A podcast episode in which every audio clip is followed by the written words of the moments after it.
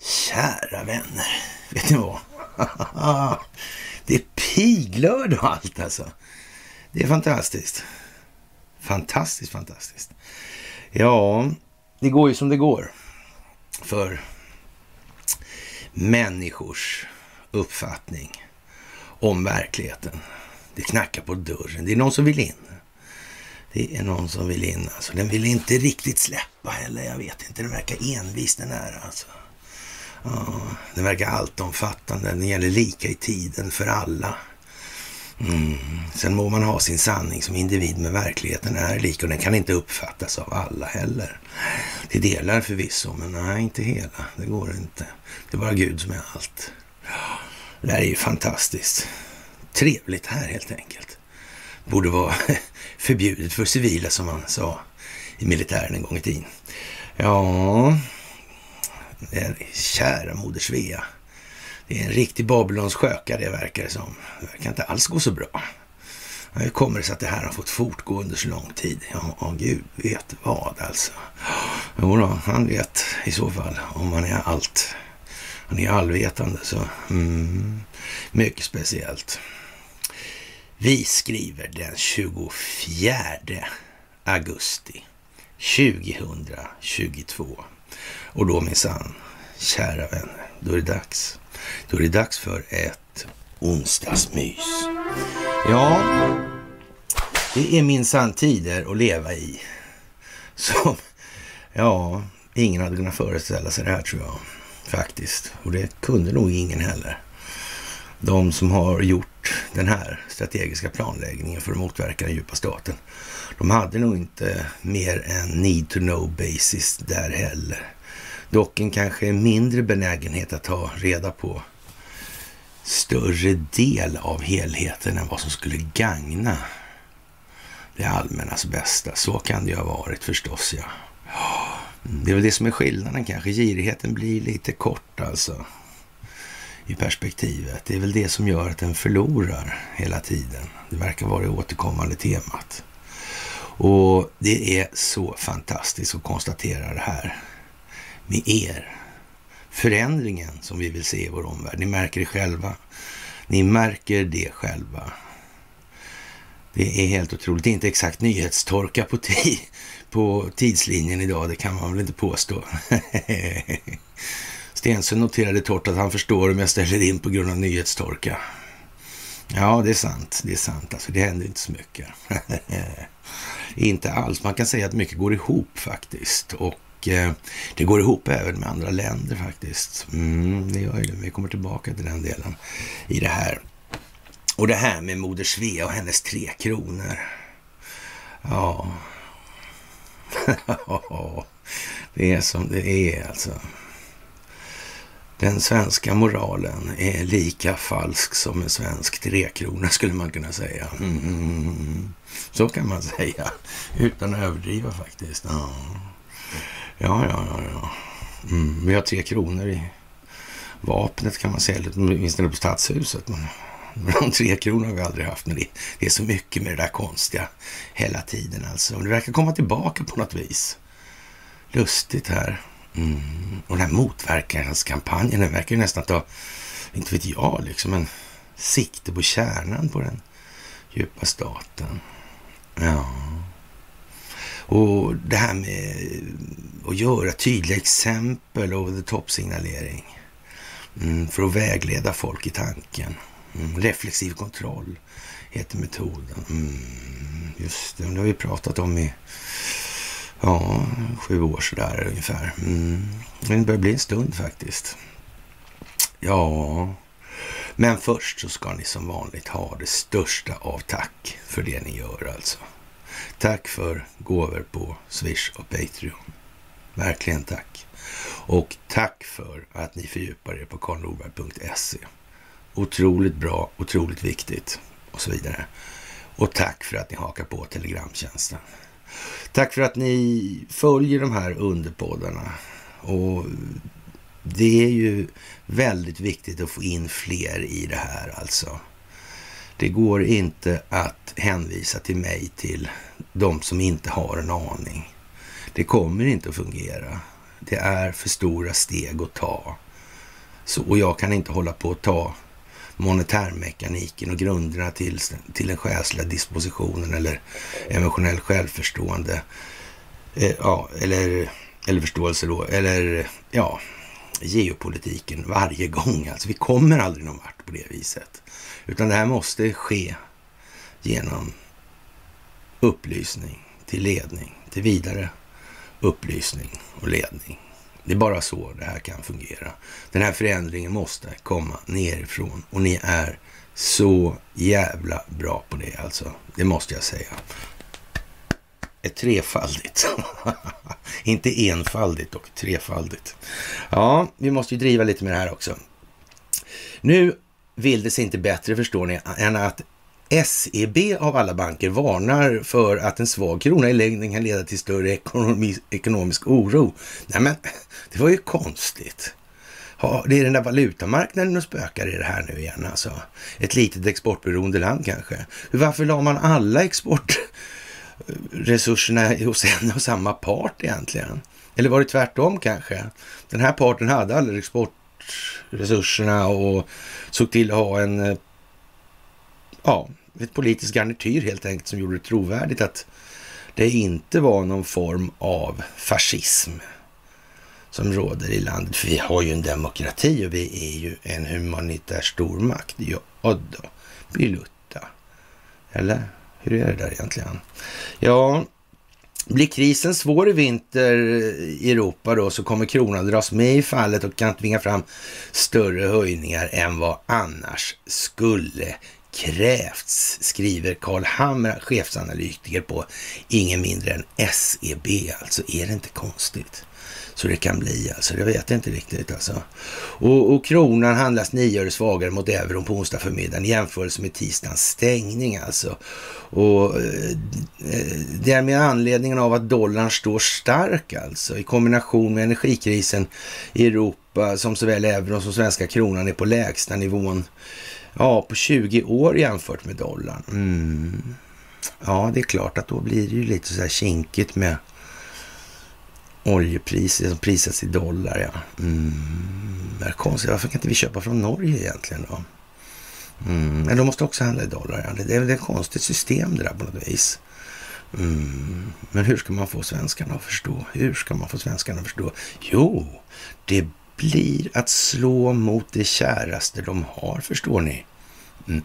Mm. Det blir det. Plånboken, den sitter alltid närmast hjärtat. Ja, tänka sig. Så konstigt. Mm. Som det kan bli egentligen. Ja, eh, den fallande kronan urholkar vår köpkraft och adderar till redan hög inflation via onödigt höga importpriser. Sagt annorlunda hade en starkare krona marginalen minskar behov av räntehöjningar i ekonomin som redan är räntekänslig via privat skuldsättning, skriver han. Ja, vi får väl säga så här, bankprosan är ju inte precis förförande. Nej. Å andra sidan är ju charmen hos den här typen av individer alltid tämligen säregen. Den lämnar i alla fall något lite mer att önska skulle man väl kunna säga. Man får nästan intrycket av att det är någon form av kvalificerat bedrägeri som eller bedrivs i de här sammanhangen. Ja, jag vet inte. Inte behövs som jag tänkte säga först. Men, ja, mm, nej, fan heller. Det, det, det, är nog snarare så att det är ett gäng jävla charlataner alltså. Moralhaverister, helt enkelt, som håller på och lavajar med tillvaron för sin omgivning. Med det sagt, inte sagt att Sverige har på något sätt tagit sitt ansvar, den svenska befolkningen, alltså tagit sitt ansvar och levat upp till de krav som faktiskt skulle krävas för en, ja, om vi ska kalla det för demokrati är ju ingen bra benämning, för det är inget statsskick, det är ju ingenting, det är något konstigt fluffbegrepp som språkvårdarna hittar på. Det är ingen egentligen som vet vad det betyder alltså. Men, men en given förutsättning tog det vara att folk har ett begrepp om vad de fattar beslut om. Det kan vara en bra början. Att de sitter och röstar på massa saker de inte begriper någonting om. Det förefaller mest skapa utrymme för vilseledning helt enkelt. Och, och man måste väl ändå säga så här, och, och ska alla med då, då måste man ju börja på lägsta nivån för att alla ska förstå. Och frågan är verkligen, är det det bästa sättet att leda ett land? Kan det vara det? Siste man måste förstå. Mm. Vi kan väl säga att jag har fått frågan vad jag tycker om det här med knapp, knapptryckeri och, och, och därmed får man nog också anse att jag har svarat på den frågan faktiskt. Det är med det. Jag tror att det är upplysning som är vägen framåt. Av den enkla anledningen att det är bara genom att individen utvecklas som samhället kan utvecklas. Det är inte svårare än så egentligen. Mm, sådär. Och eh, ja, men den här SEB-ekonomen, han riktar sig mot Riksbankens försäljning av kronor för att bygga upp en valutareserv. Nu uppmanar han Riksbanken att pausa valutaköpen. Alltså, blir krisen svår i vinter kommer kronan dras med i fallet och kan tvinga fram större höjningar än vad annars skulle krävts, vilket i sin tur kan bidra till större, till större oro i svensk ekonomi. Eh, därför är det angeläget att Riksbanken stöttar kronan och pausar valutaköpen, skriver Karl Hammer. Ja, Vilutta. Det har ingenting med skuldmättnad att göra. Att eh, bankerna tjänar historiskt mycket till historiskt låga räntenivåer med historiskt långa kredittider och en allt mer fallande kreditvärdighet. Det har inte med det att göra. Nej, nej, men då vet vi ju det. Vad bra. Mm. Men vi tror nog att vi... vi tar vad han säger med en klackspark så att säga. Lite lätt bara så. Jag tycker det verkar bättre helt enkelt. Och eh, SCB verkar vara på något vis något sånt här, eh, snudd på ett dålighetsministerium. Kan det vara så jävligt alltså? Det är liksom ingen bra verksamhet det där. Nej, jag vet inte. Och det här är ju dumt så man tror ju att klockorna ska stanna. Eh, vilket i och för sig då kanske är en dålig analogi då. Men i alla fall, tiden står ju nästan still när man upprepar beteenden i alla fall. Och eh, man behöver göra det här klart.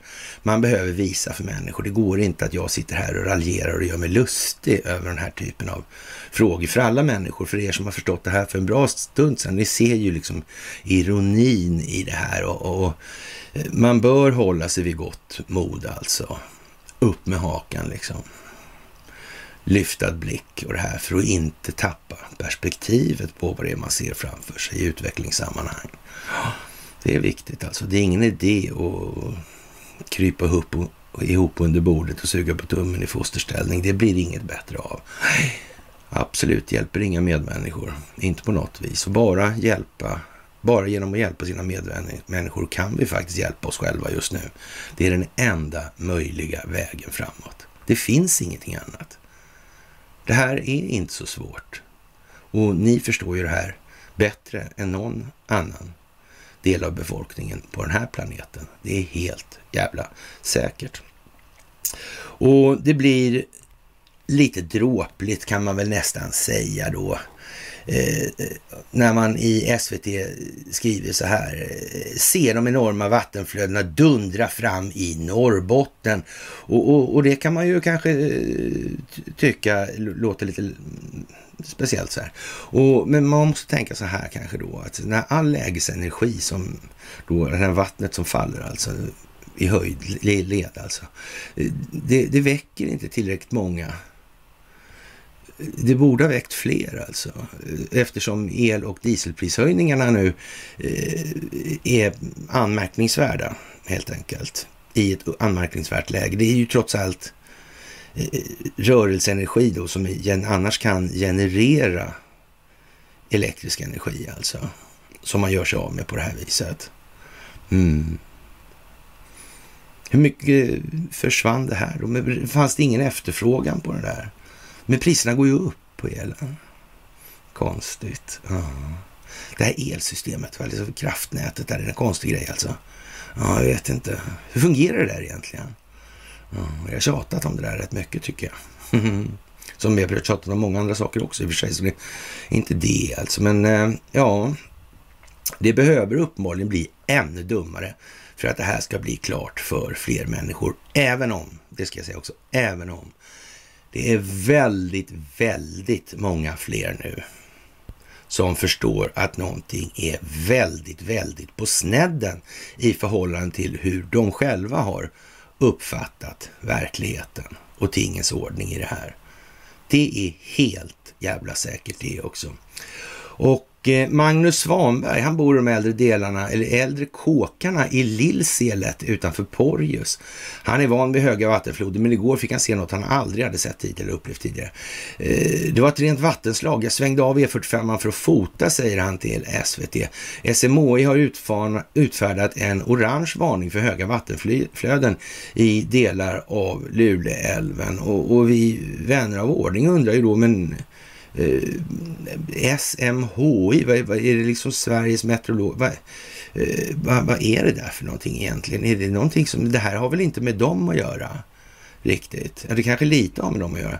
Eh, höga vattenflöden i delar av Luleälven med höga flö, flö, flödena beror på den senaste tidens omfattande skyfall i kombination med att Vattenfall tömmer magasin. Ja, skyfallen kan vi ju eh, hänföra möjligen till SMHI. Det kan man ju möjligtvis göra, ja. Mm. ja det är lite märkligt alltså. Farmor sa ju det som bekant, alltså vädret har blivit så mycket sämre sen det centraliserades till Norrköping. Hon kunde ju lagt till för, för, att göra till ett politiskt verktyg istället så alltså. Men, men det sa hon inte då, det var ju länge, 50 eh, år sedan här nästan. Mm. Sådär. Mm. Och så flinar hon elakt. Mm. Man får vara glad. I den späda åldern så var jag glad att hon inte bara pratade latin i alla fall. Ja, eh, ja, varningen gäller både Lilla Luleälven, Tjackjaure och Jokkmokk och Nedre Luleälven nedströms, Vuollerim alltså. Ja, Magnus Wanberg i Jokkmokks kommun kunde inte låta bli att stanna till lite extra när han såg vattnet forsa under tisdagen. Eh, så här mycket måste det ha varit back in the days. Trots att jag inte upplevt eftersom jag är född eh, 69, säger han. Mm.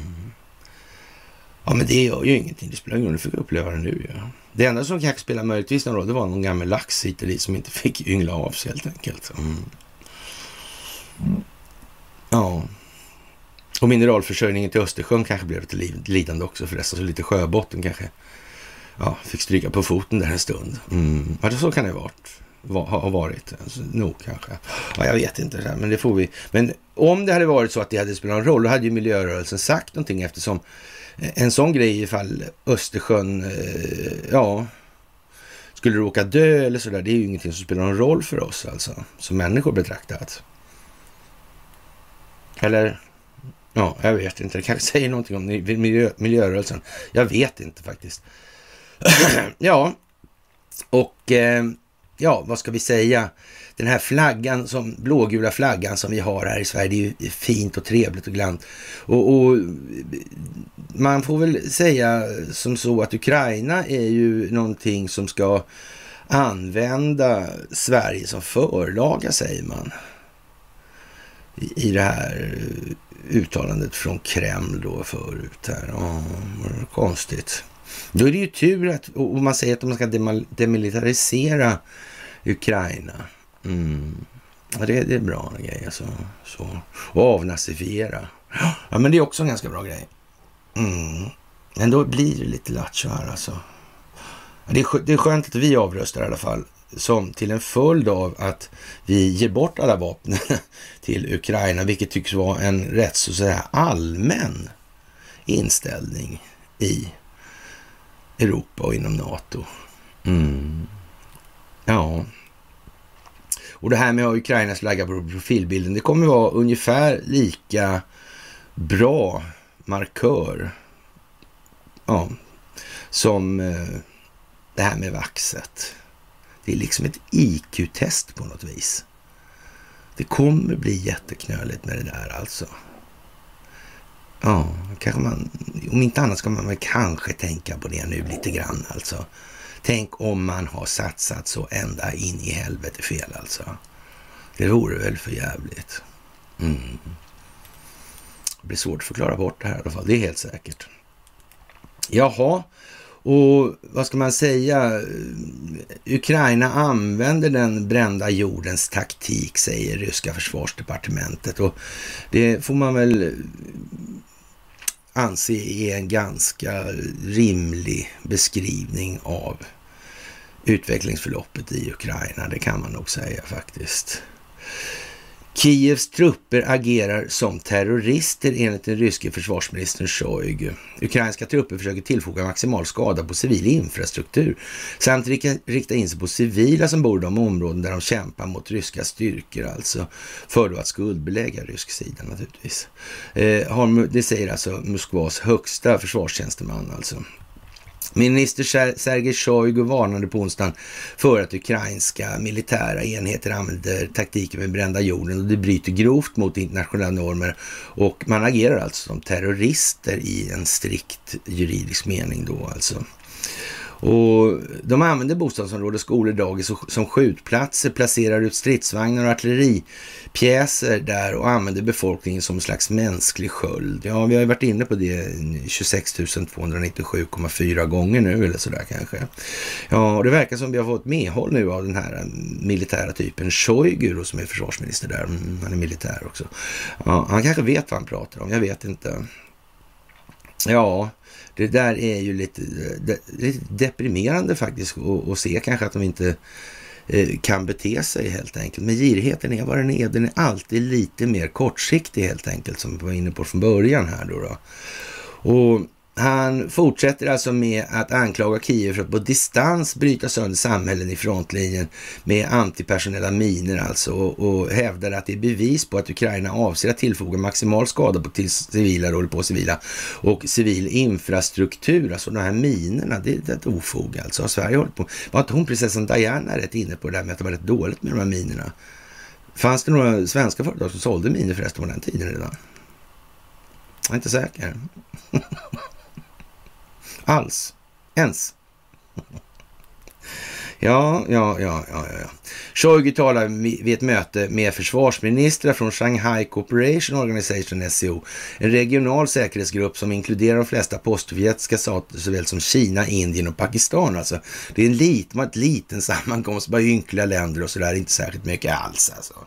Och, och eftersom han inte åkte ut med öronen före får vi väl anta att de i alla fall, om de inte protesterar högljutt, i någon mån stilla samtyckte kanske. Mm, kanske till och med dela upp uppfattningen till fullo. Men man vet ju inte. Men då är det ju tur att vi har de journalister och politiker och jurister som försvarar det här systemet, som gör vad de ska helt enkelt. Ja, det är en rättsordning som råder. Tidigare den här månaden släppte Amnesty International en rapport som bekräftar att dess inspektörer sett ukrainska trupper använda civila platser som skolor och sjukhus och som militärbaser. Kiev fördömde dokumentet och hävdade att människorättsorganisationen hjälpte Ryssland genom att bekräfta dessa fakta. Mitt i motreaktionen sa Amnestys tyska avdelning att de ville att oberoende experter skulle granska processen som ledde till publiceringen. Och, och en oberoende utredning är ju alltid fantastisk att ha, alltså i grund och botten. Och ja, särskilt svenska oberoende utredningar med utredningsdirektiv är ju faktiskt internationellt kända för att ha en viss typ av tadlighet, alltså. Eller en viss typ av otadlighet kanske man till och med kan drista sig att säga. Mm. Det finns inte sällan en lite, eller litet bara, pyttelitet alltså, utrymme för kritik mot sånt tror jag, ur ett moraliskt perspektiv. Jag tror andra länder har upptäckt det, faktiskt. Ja, och Sverige skickar vapen och tränar ukrainska militären samtidigt. Som håller på med den där typen av verksamhet. Ja, men det är ju seriöst som humanitär stormakt. Verkligen, får man ju säga. Fantastiskt alltså. Och ja, vad kan någonsin gå fel i det här helt enkelt? I, vi har tagit upp lite om Kungsträdgården faktiskt och, och det är lite chatt det där med Thank God It's Friday-prylen.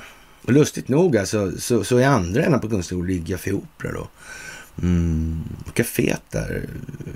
Ja. Ja, ja. Vi fick en bombväska utanför. Jaha. Det är snudd på man undrar om inte den där bombväskan var ditställd av... Ja... Undrar om vederbörande finns geofensad i så fall. ja, vilka jävla ägg alltså. Vilka jävla ägg. Jaha. Ja, men det skulle kunna vara så. Man vet ju inte. Det vet man ju inte. Alltså, alltså oj, oj, oj. ja. Ja, och FRA-lagen kom inte till för att man skulle täcka upp för någonting man redan hade gjort hur länge som helst. Nej, det gjorde den inte. Nej, nej det gjorde den inte. Nej, men ifall man kanske tänkte så, jag vet inte. Mm. Så dumt gjort kanske det här kommer visa sig vara. Att ställa dit den där väskan. Det kan ju visa sig så. Ja, ja. ja. Och Kungsträdgården och Thank God It's Friday där skulle sälja till Apple, men vi kommer tillbaka till det. Men Kungsträdgården som sådan är lite så här intressant och det har att göra med det här Gustav IIIs verksamhet och den här revolutionen 1772 som vi har varit inne på en massa gånger. Vad hände här egentligen? Och det var först på 1700-talet och särskilt under Gustav IIIs tid som allmänheten fick tillgång till Kungsträdgården och 1762 uppfördes ett nytt växthus eller orangeri som man så vackert säger också, med apelsiner där. Så. I norra änden av platsen, ett gammalt växthus fanns redan från Karl XIIs tid. Samtidigt uppfördes ett, en trädgårdsmästarbostad. Trädgården omgärdades av stenmurar med stora järnportar. I allmänhet tycks Kungsträdgården på den tiden ha varit välskött av vårdare avlönade av staten. När allmänheten fick tillträde blev det en förlustelseplats av gladaste slag, varav flera av Bellmans sånger ger livliga skildringar. Orangeriet öppnas 1772, alltså samma år som den här ja, revolutionen, eller statskuppen, vad man ska kalla det för. Och ett nöjespalats för offentliga konserter då. Eh, Vauxhall hette det då. Och ja, som ligger någonstans där Thank God It's Friday ligger nu. Där den fastigheten som Apple skulle säga. Apple som har haft, eller har jättemycket avlyssningsteknik i sina enheter. Mm. Verkar konstigt det här. Och, och de betalar ju licensavgifter också till, till Huawei. Nej, nej, nej, nej, ni skojar. Ja, ja, okej, jag fattar inte det först. Alltså. Ni menade Ericsson, jaha, tänka alltså, sig, det var som fan alltså. Ja, det är ju lite eljest kanske.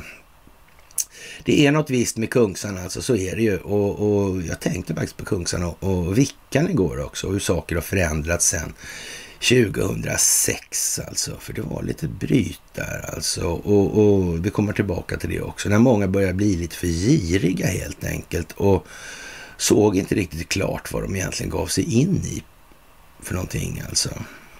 Nej, det gjorde de inte. Uppenbarligen. Eh, sen drogs andra in i det där ändå då. Men kanske var snabbare att fatta vad det var för någonting det handlade om egentligen. I grund och botten och stora delar. Och man kan väl säga idag när ja, Storstalin och Vimal och, och, Wallenberg har bolag ihop så får man vara närmast hjärndöd om man inte fattar vad det här är för någonting nu alltså. Mm. Och 2006, det var ju förresten det här året, då kom det ju någon artikel i Svenska Dagbladet där, om slavarbetskraft och IG Farben och Investor och så där. För kom det samma år? Det är ju förresten konstigt. Ja, ja. Apples planer på att bygga en eh, stor flaggskeppsbutik i Kungsträdgården i centrala Stockholm mötte hårt motstånd och gick i stöpet alltså. Efter nära fyra års tystnad har den amerikanska teknikjätten till slut sålt vidare tomträtten kan det avslöja idag. Köpare är fastighetsinvesterare Jakob Johansson. Vi tycker platsen är bra, säger han, och har potential.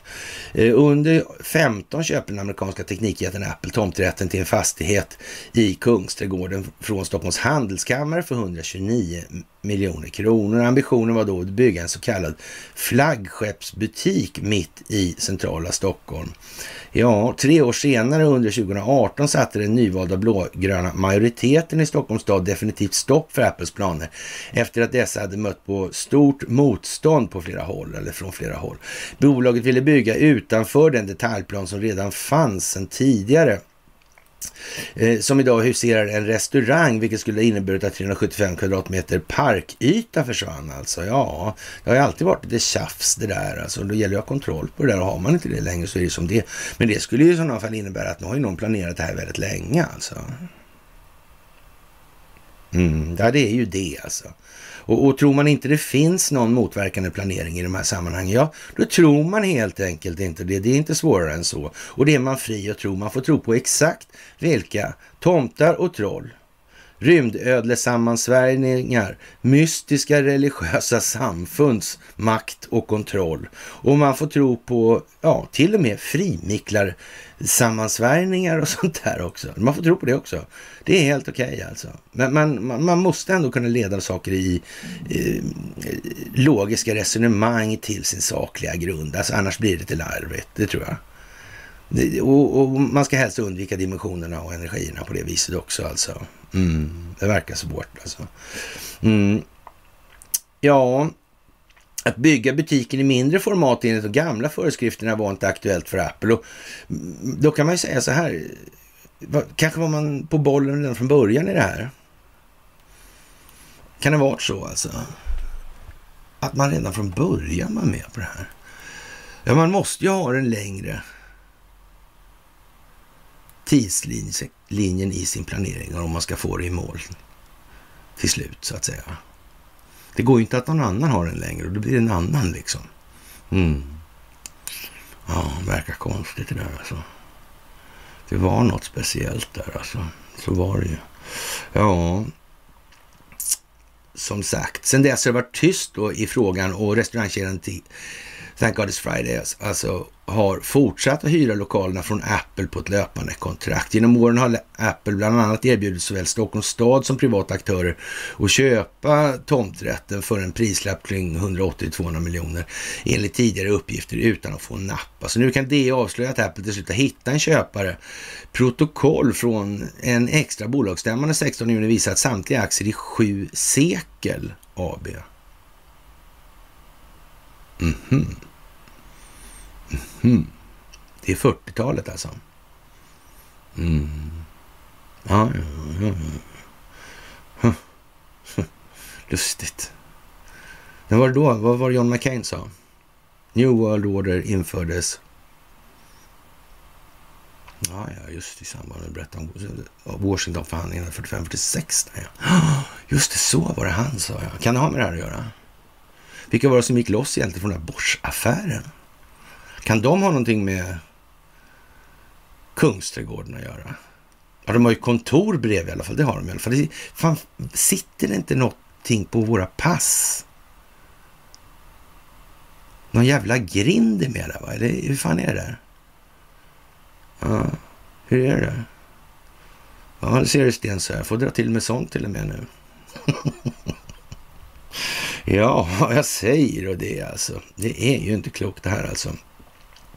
Alltså sju sekel, det bolag som besitter tung, kung, eller tomträtten i Kungsträdgården, förvärvats av den svenske finansmannen Jakob Johansson. Någon köpesumma framgår inte av handlingarna från Bolagsverket. Det, när det når Jakob Johansson väljer han att vara lite fåordig sådär om, om affären samt sina framtidsplaner för fastigheten och tomten i Kungsträdgården. Ja, vem vet? Det är inte hans planer kanske som gäller. Kan det vara så? Kan det vara så? Jag vet inte. De har ju djupt liggande tunnelbanestation i alla fall, det kan man ju säga. Ja, det är samma sak som de får i Stigbergsparken, långt nere där alltså. Det är det. Ja, ja, ja, ja, ja. Ja, man kan, jag kan bekräfta att mitt bolag Maelir AB har förvärvat Sju Sekel AB av Apple. Apple, men jag kan, är tyvärr förhindrad, som du förstår, att kommentera vidare detaljer som pris och sådana saker. Men med hänsyn till motpartens önskemål så skriver Jakob Johansson ett mejl till DI och fortsätter. Jag tycker platsen är bra och ytterligare potential och ser fram emot att äga och förvalta och utveckla Sju sekel under många år framöver. Eh, 41-årige eh, Johansson här är något av en doldis inom finansbranschen alltså, som springer och köper sådana här grejer ändå helt enkelt.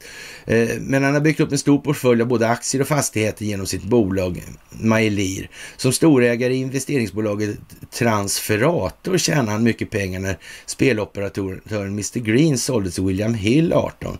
Året efter 19 klev Johansson in som storägare i rederiet Viking Line med drygt 20 procent av aktierna. Innehavet har han kvar än idag faktiskt. Och det har väl att göra med Finland och kopplingen till Sverige skulle man kunna säga utan att överdriva allt för mycket. Han verkar vara lite mitt i den här liran alltså. Så, så vi får anta att han jobbar åt eh, Investor eller också jobbar han åt någon annan. Helt enkelt. Han är liksom på strategisk nivå helt uppenbart alltså. Ja, och det utgör merparten av hans aktieportfölj som enligt ägardatatjänsten Holdings är värderat till 575 miljoner kronor.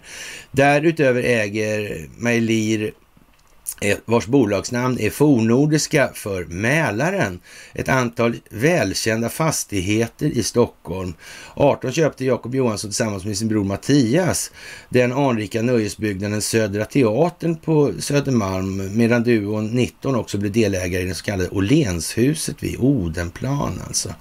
Jaha, mm. ja vad ska man säga alltså? Och, och politikerna säger att vi trodde aldrig på Apples upplägg. De vill ha en liknande byggnad som på andra ställen i USA eh, på andra ställen runt om i världen alltså.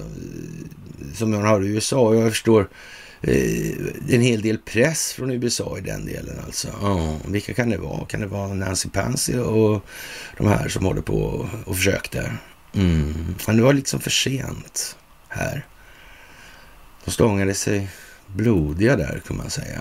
Det gick inte av någon anledning som de inte riktigt förstod. De gjorde inte det alltså. Ja, och i alla fall så eh, säger Jan Wahlskog, Socialdemokraterna oppositionsborgarråd, att jag hoppas att den nya ägaren tar hänsyn till den här viktiga platsen. Den ska vara publik, eh, men det vet säkert förutsättningarna med tanke på de turerna som har varit innan. Och det jag sökt Apple för en kommentar alltså. Här finns det alltså en hel del att greja. Det här, det här låg ett bolag alltså under väldigt, väldigt lång tid.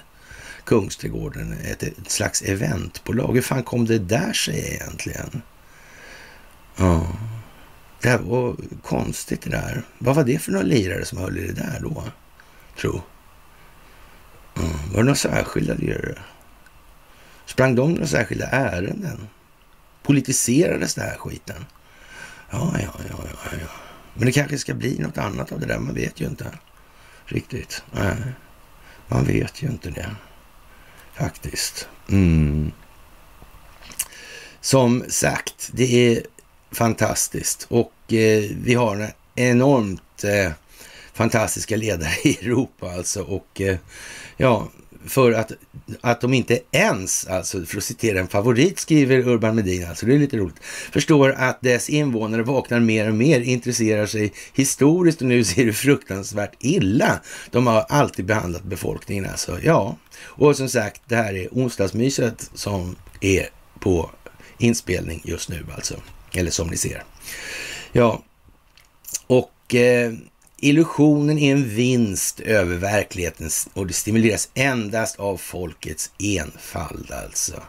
Ja, det är ju konstigt alltså. Och endast folkets enfald kan ja, återvitalisera det här. Då i minskad uppfattning alltså. Individens utveckling. Mm. Det är så. Det är så. Ja, ja, ja, ja, ja. Och eh, vad ska man säga? Det har ju spritt sig och så in i helvete allting det här och, och under lång tid. Va? Så att det, det är eh, Svenska kraftnät och alla de här energibolagen och, och, så vidare. Ja, det är en global grej alltså. Mm. Tänk att alla andra gick med på det där. Det var jävligt konstigt alltså.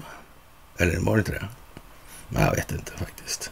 Men det har nog ingenting med någonting som har till djupa staten att göra i alla fall. Det, det, det tror inte jag alltså.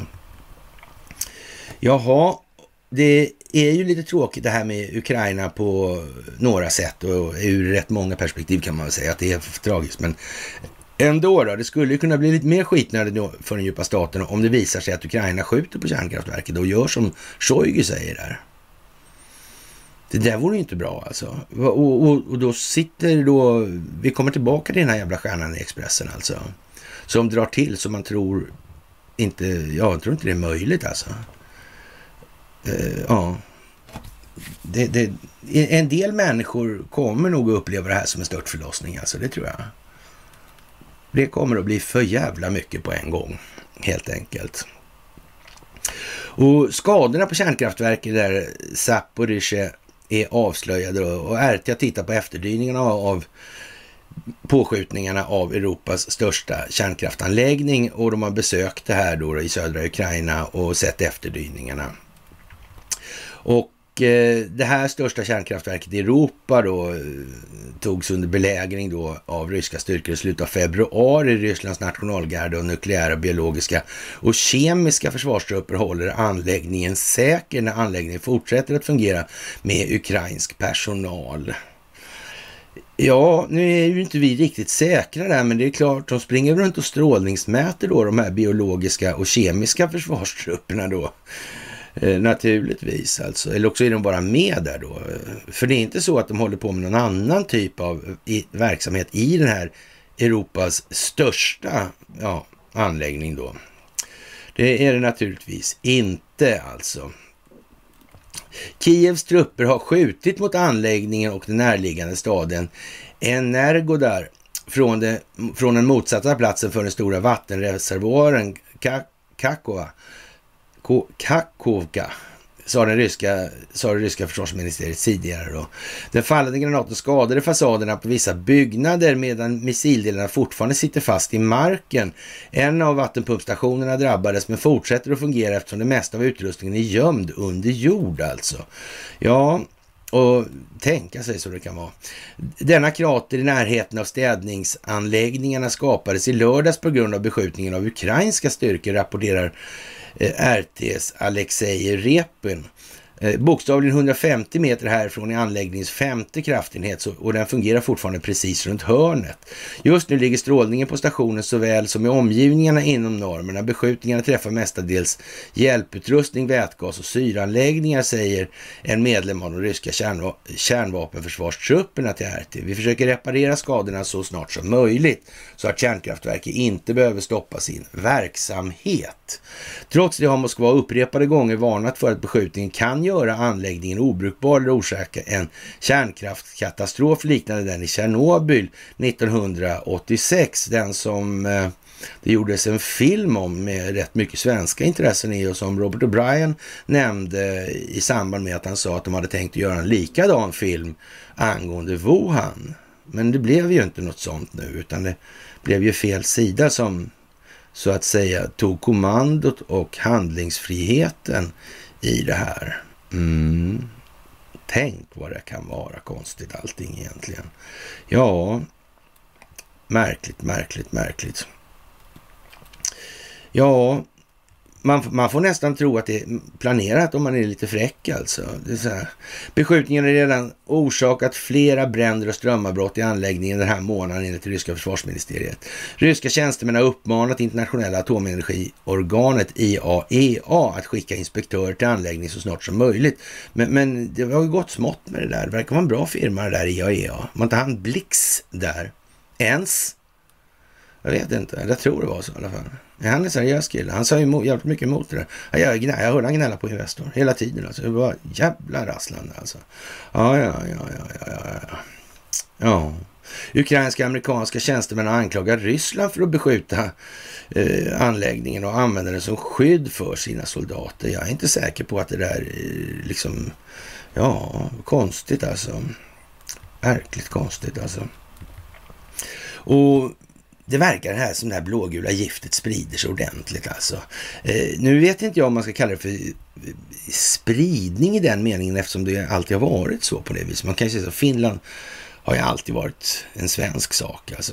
Eller Finlands sak i vår då. Och, och, och på grund av vår gemensamma historia, det här det är ända bak till Bo Jonsson Grip och de här grejerna. Och, så, och, och det är inte på några som helst villkor, några som helst eller några som helst andra eller omständigheter på så vis mindre när det kommer an på Norge alltså. Jag menar, vi har det här med, med Hauge och vi har det här med Birkeland, vi har eh, Norsk Hydro, vi har eh, fredspriset och så vidare och så vidare och så vidare i all jävla oändlighet. Va?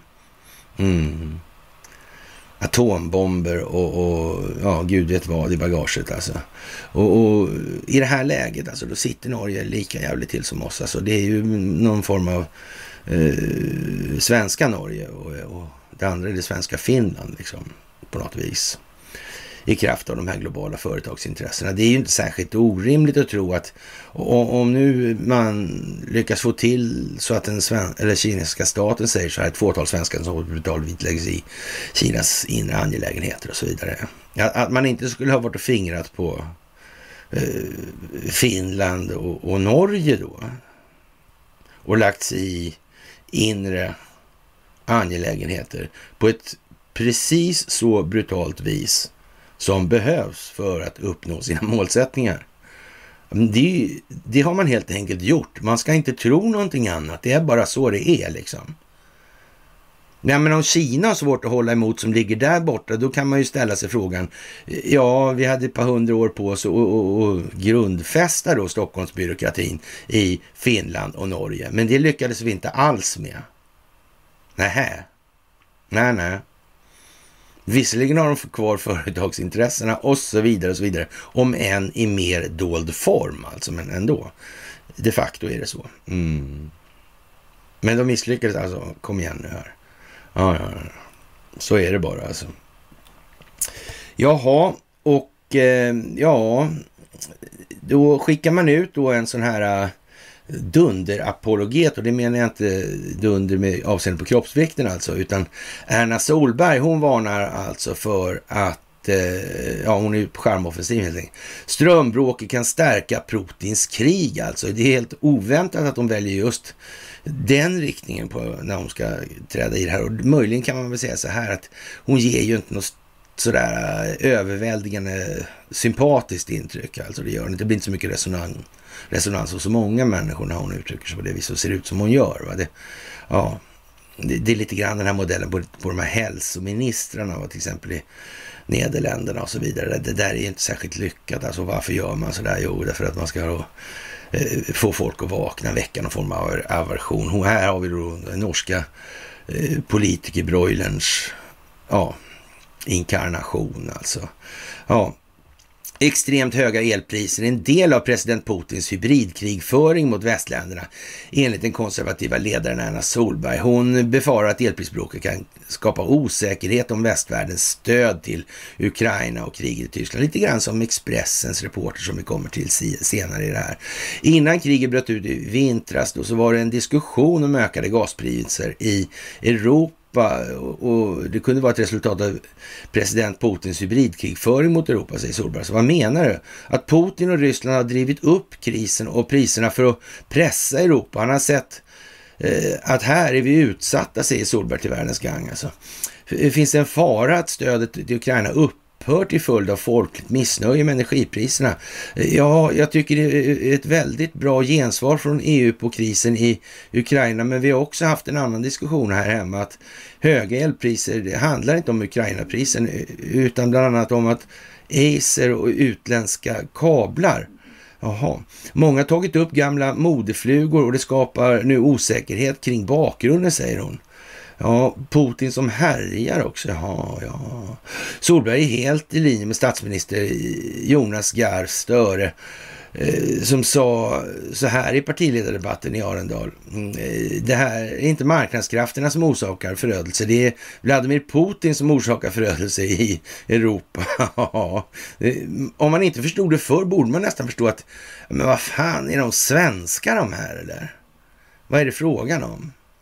Men uppenbarligen ganska långt ner i näringskedjan var det kan utrönas. Eller? Ja, jag tror det faktiskt. Ja, men Solberg tillägger för att elkrisen förvärras av vad hon kallar en perfekt storm i Europa. Alltså. Man kan, det, blir, alltså man kan, det blir en perfekt storm när en stor del av Eh, eller en stor elexportör som Frankrike nu måste läggas ner delar, lägga ner delar av sin kärnkraft på grund av underhållsbehovet.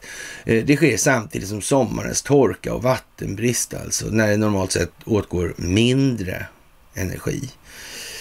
Ja, ja som sagt, men, men det är ju skrivet för den publik som eh, har svårt att se det här utan en förklaring alltså.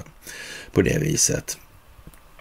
Ja, Eh, Solberg och Höjre har kritiserat regeringen för att partiet inte fått godkänna för elstöd till näringslivet. Häpnadsväckande nog. Till, är det några speciella i Norsk Hydro kanske som ska ha en slant extra? Det kanske vore bra. Eller kanske inte så bra liksom. Ja, man vet ju inte. Ja, Eh, förra veckan besökte hon Jens Eide slakteri i Lillesand som nu betalar en halv miljon mer i månaden för el. Han verkar inte vara någon liten slakterifirma i alla fall. Ja, en lönsam verksamhet som blivit olönsam på grund av elkrisen som har skapat av Vladimir Putins aggressiva krig mot Ukraina, sa Erna då till Höjres riksdagsgrupp och centralregering på tisdagen. Alltså. På tisdagen satt regeringen tillsammans med ledarna från LO och NHO för att diskutera möjliga modeller för ett sådant elstöd till företag. Solberg säger att hon inte har eh, låst fast sig vid något särskilt upplägg utan att företagen borde få en signal om att pengarna kommer alltså. Eh, hon varnar lite för enkla lösningar dock. Det, så man har samtidigt avvisat kravet från flera andra partier i Stortinget om att minska elexporten. Jaha. Ja, ja, ja, ja, ja. Förslag som Röt la fram i, ett, i april då, i syfte att minska exporten fick stöd av FRP, SV och KRF, men inte från vänster som Världens gång rapporterat om i en tidigare version. Varför? Det verkar precis som att man springer ärenden, något, ärende, något särskilda intressens ärende i det här. Mm. Det verkar inte vara allmänna. Varför är det inte det för? Är det inte konstigt? Jag tycker det är väldigt, väldigt konstigt. Mm. Ja, ja, ja, ja, ja. Det är ju lite som konstigt, ja. Vi måste stoppa de här som försöker skapa rikspolitiska konfliktlinjer om detta. Jaha. Enskilda intressen mot allmänna intressen kanske, kan det vara sådana hon menar? Jag vet inte faktiskt. Det gäller de som lanserar enkla lösningar som att klippa kablar och andra snabba lösningar. Om man odlar sådana konflikter kan det bidra till politisk instabilitet och det som satt igång det här vill, ja, vi har det då, säger högledaren till Världens gång. Ja, kan, försvaga, kan det här försvaga viljan i Europa och spendera enorma summor på Ukrainas krig och så småningom återuppbyggnad? Jag tänkte kommer in på det ändå. Alltså. Jag tror att människor i Europa kommer att vara villiga att betala till Ukraina. Se bara på de baltiska länderna. De har gett bort en enorm mängd militär materiel till Ukraina. De har lika mycket till kvar eller mer då? Nej, kanske inte. Nej. Och har samtidigt fått elpriser som ligger skyhöga över de norska. Men i länderna vet man att kriget i Ukraina är ett krig som måste utkämpas för rätten för alla Rysslands grannländer att göra sina egna val, säger Erna Solberg. Och ja, som sagt, hon lär ju inte svälta ihjäl på, ja, inte innan helgen i alla fall, kan vi säga. Så kan vi vara helt säkra. Och det börjar ju bli svårt att rangordna det här i frågan om dumheter alltså. För att det ska bli tydligt, eller det ska tydliggöras för människor som har svårt att förstå vad det är som sker i omvärlden, alltså som vill kolla på Mello och bedöva sig själva främst alltså. Mm. Inte tänka, enklare uttryckt alltså. Och ja, de har ju de här eh, dumheterna, har ju till uppgift, då, en uppenbar uppgift att få människor att reagera och, och tänka efter alltså. Och dieselprisdumhet i all ära alltså och undertecknad naturligtvis inberäknad i det här då i sin naiva befolkningsmässiga tilltro till dess förståelse. Va?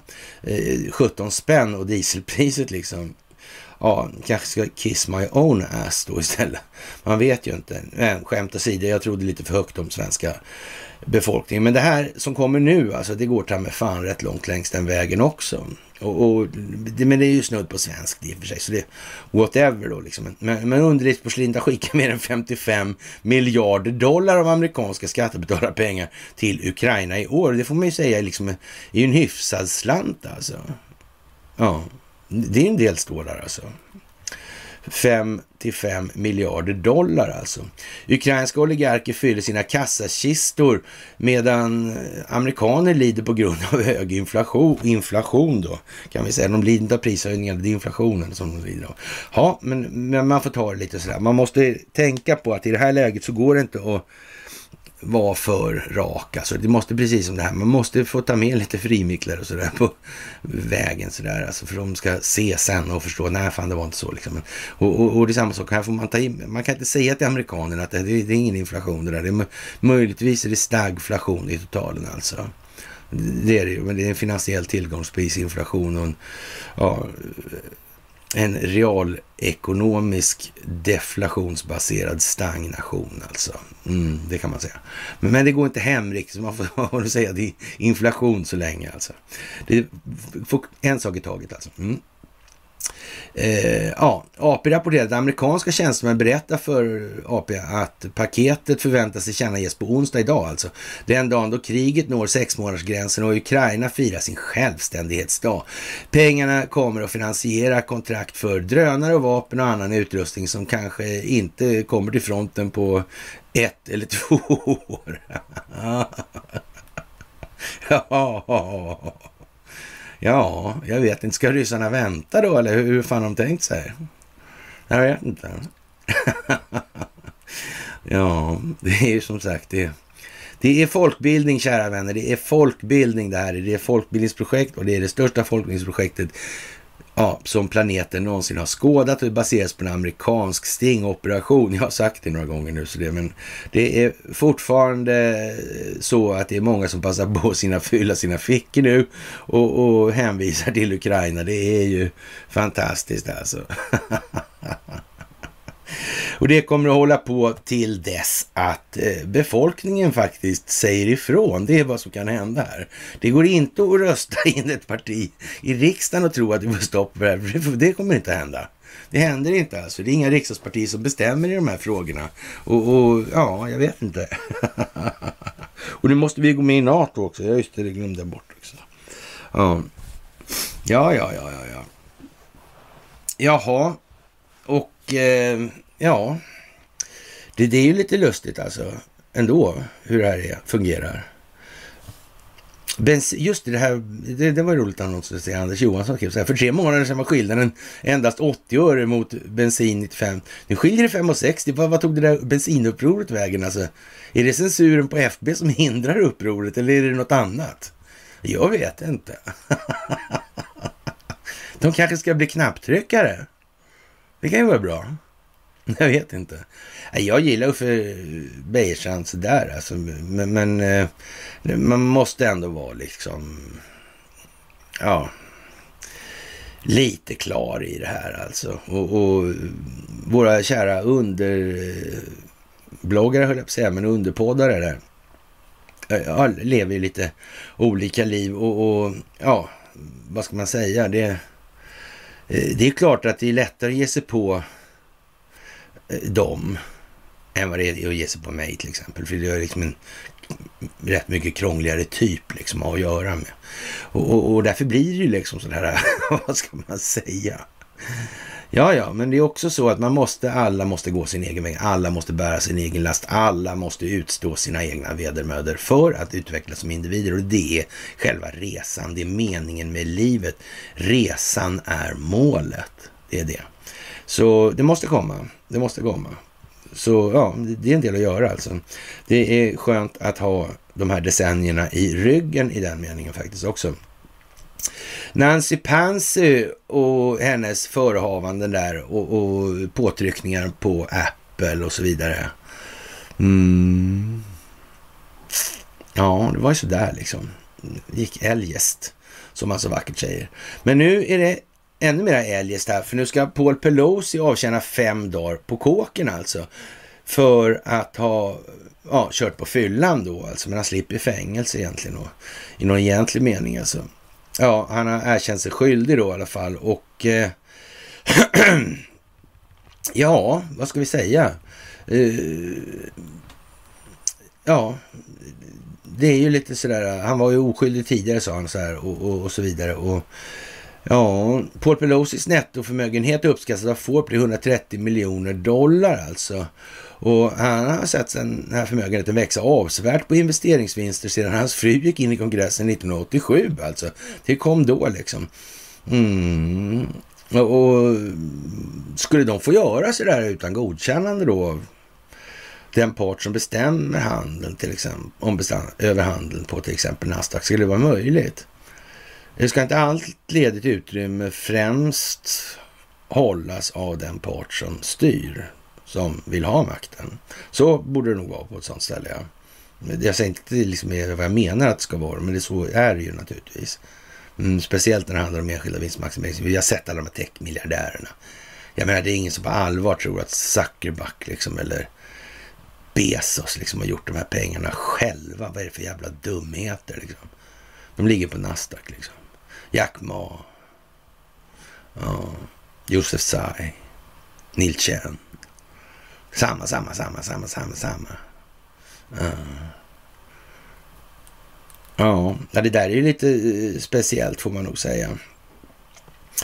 Han och hans fru möttes av kritik förra månaden när de avslöjade att han kunde vinna på en investering i chiptillverkaren Nvidia när kongressen antog lagstiftningen som skulle ge 52 miljarder dollar i subventioner till chiptillverkare. Han sålde sin andel på 4,1 miljoner dollar Nvidia med en förlust på 341 000 dollar innan räkningen, eller ja, förslaget gick igenom då för att undvika felinformation om parets investeringar enligt en talesman för Nancy Pelosi.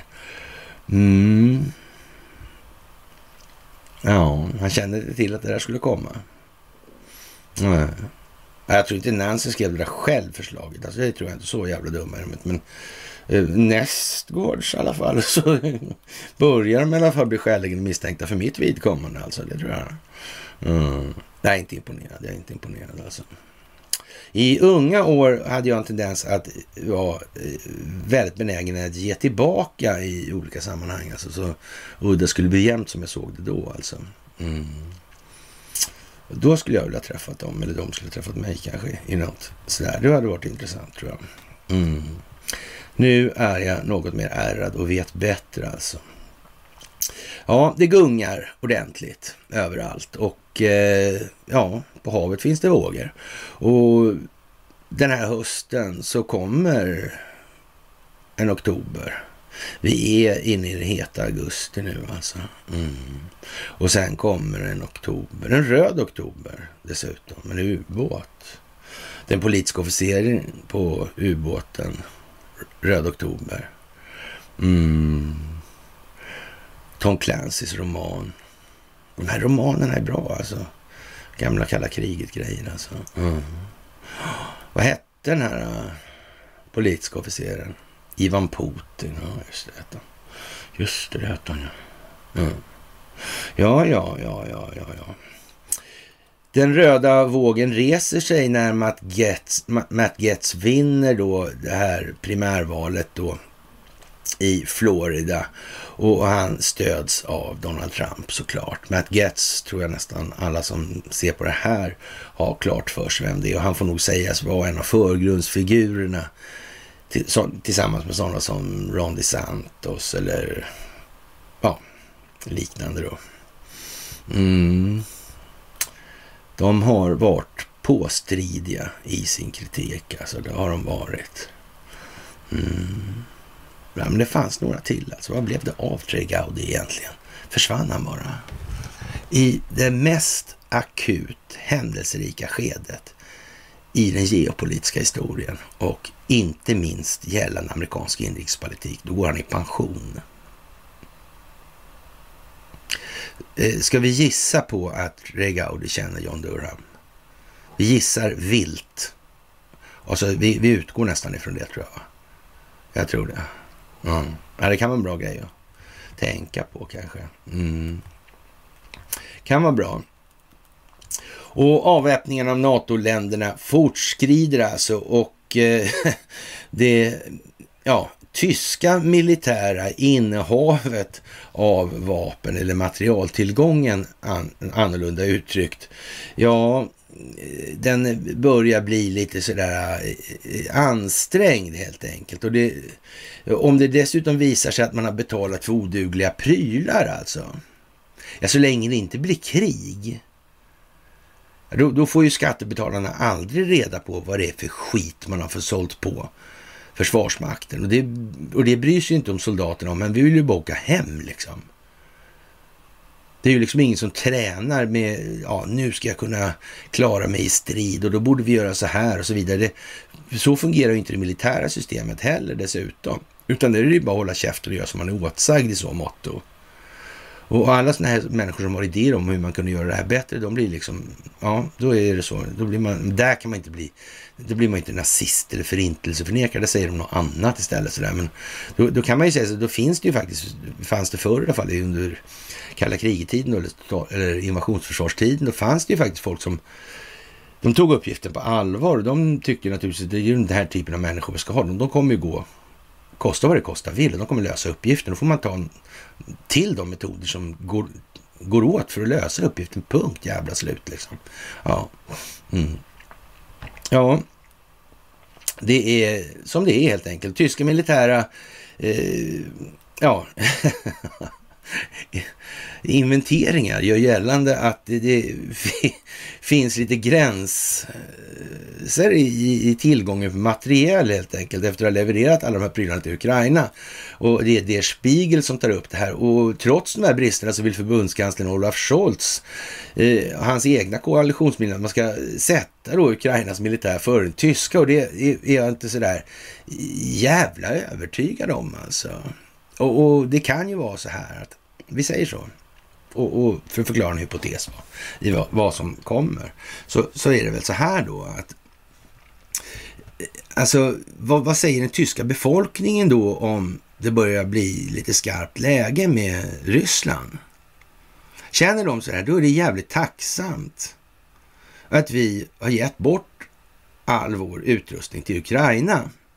Så de inte har någonting kvar till att försvara Tyskland. Mm. Det är bättre. Ja, det är bättre att Ukraina kämpar till sista ukrainarna i alla fall. Ja, så. Och sen om inte vi har någon materiell alls, då ger vi oss rakt av och sjunger Nu ska vi vara snälla. Jaha. Undrar vad Gestapo skulle säga då, ja. Mm, ja, men det kan vara så. Jag vet inte. Ja, ja, ja, ja, ja. Eh, Tyskland kan inte leverera fler vapen till Ukraina utan att tömma sina egna lager, har försvarsministeriet sagt. Och trots att militären har nått den acceptabla gränsen för vad man kan skicka iväg är alltså Ola Schultz under intensiv press för att hålla vapnen flytande, eller vapenleveranserna flytande till Kiev alltså. Och, och, vi, gick till vi nådde den acceptabla gränsen när vi sålde Bundeswehr-aktier, sa en talesman för försvarsminister Kristin Lambrecht till Der Spiegel på måndagen. En dag efter att tyska nyhetsmedier publicerade en gästartikel från en lagstiftare, Christian Klink, och eh, Sara Nanni och Alexander Müller som efterlyste att Tyskland ökar sina vapenleveranser till Ukraina.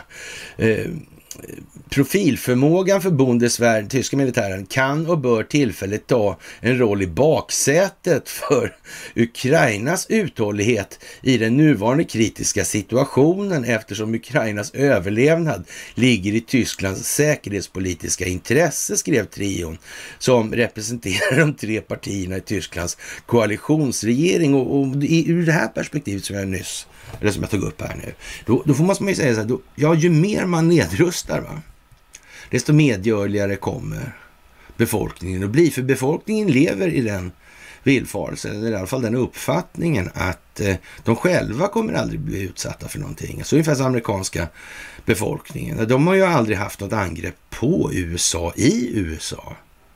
Så. Men jag menar, de skulle ju skita ner sig rätt duktigt alltså om det börjar komma reguljära insatser med Mac 10 och som har en precision som gör att man kommer inte undan, punkt slut. Punkt jävla slut helt enkelt blir det då. Ja, då skulle så att säga stridsmoralen skulle påverkas eh, lite försiktigt i en mer återhållsam riktning alltså. Det tror jag faktiskt. Och det här kanske är någonting man måste spela lite på. Det är som jag sagt tidigare, kanske en, finns en viss finess med det här alternativet som eh, Korn körde i de här böckerna. Alltså. Mm, den svenska stridsmoralen är nog mest skrivbordsbetonad alltså. Mm.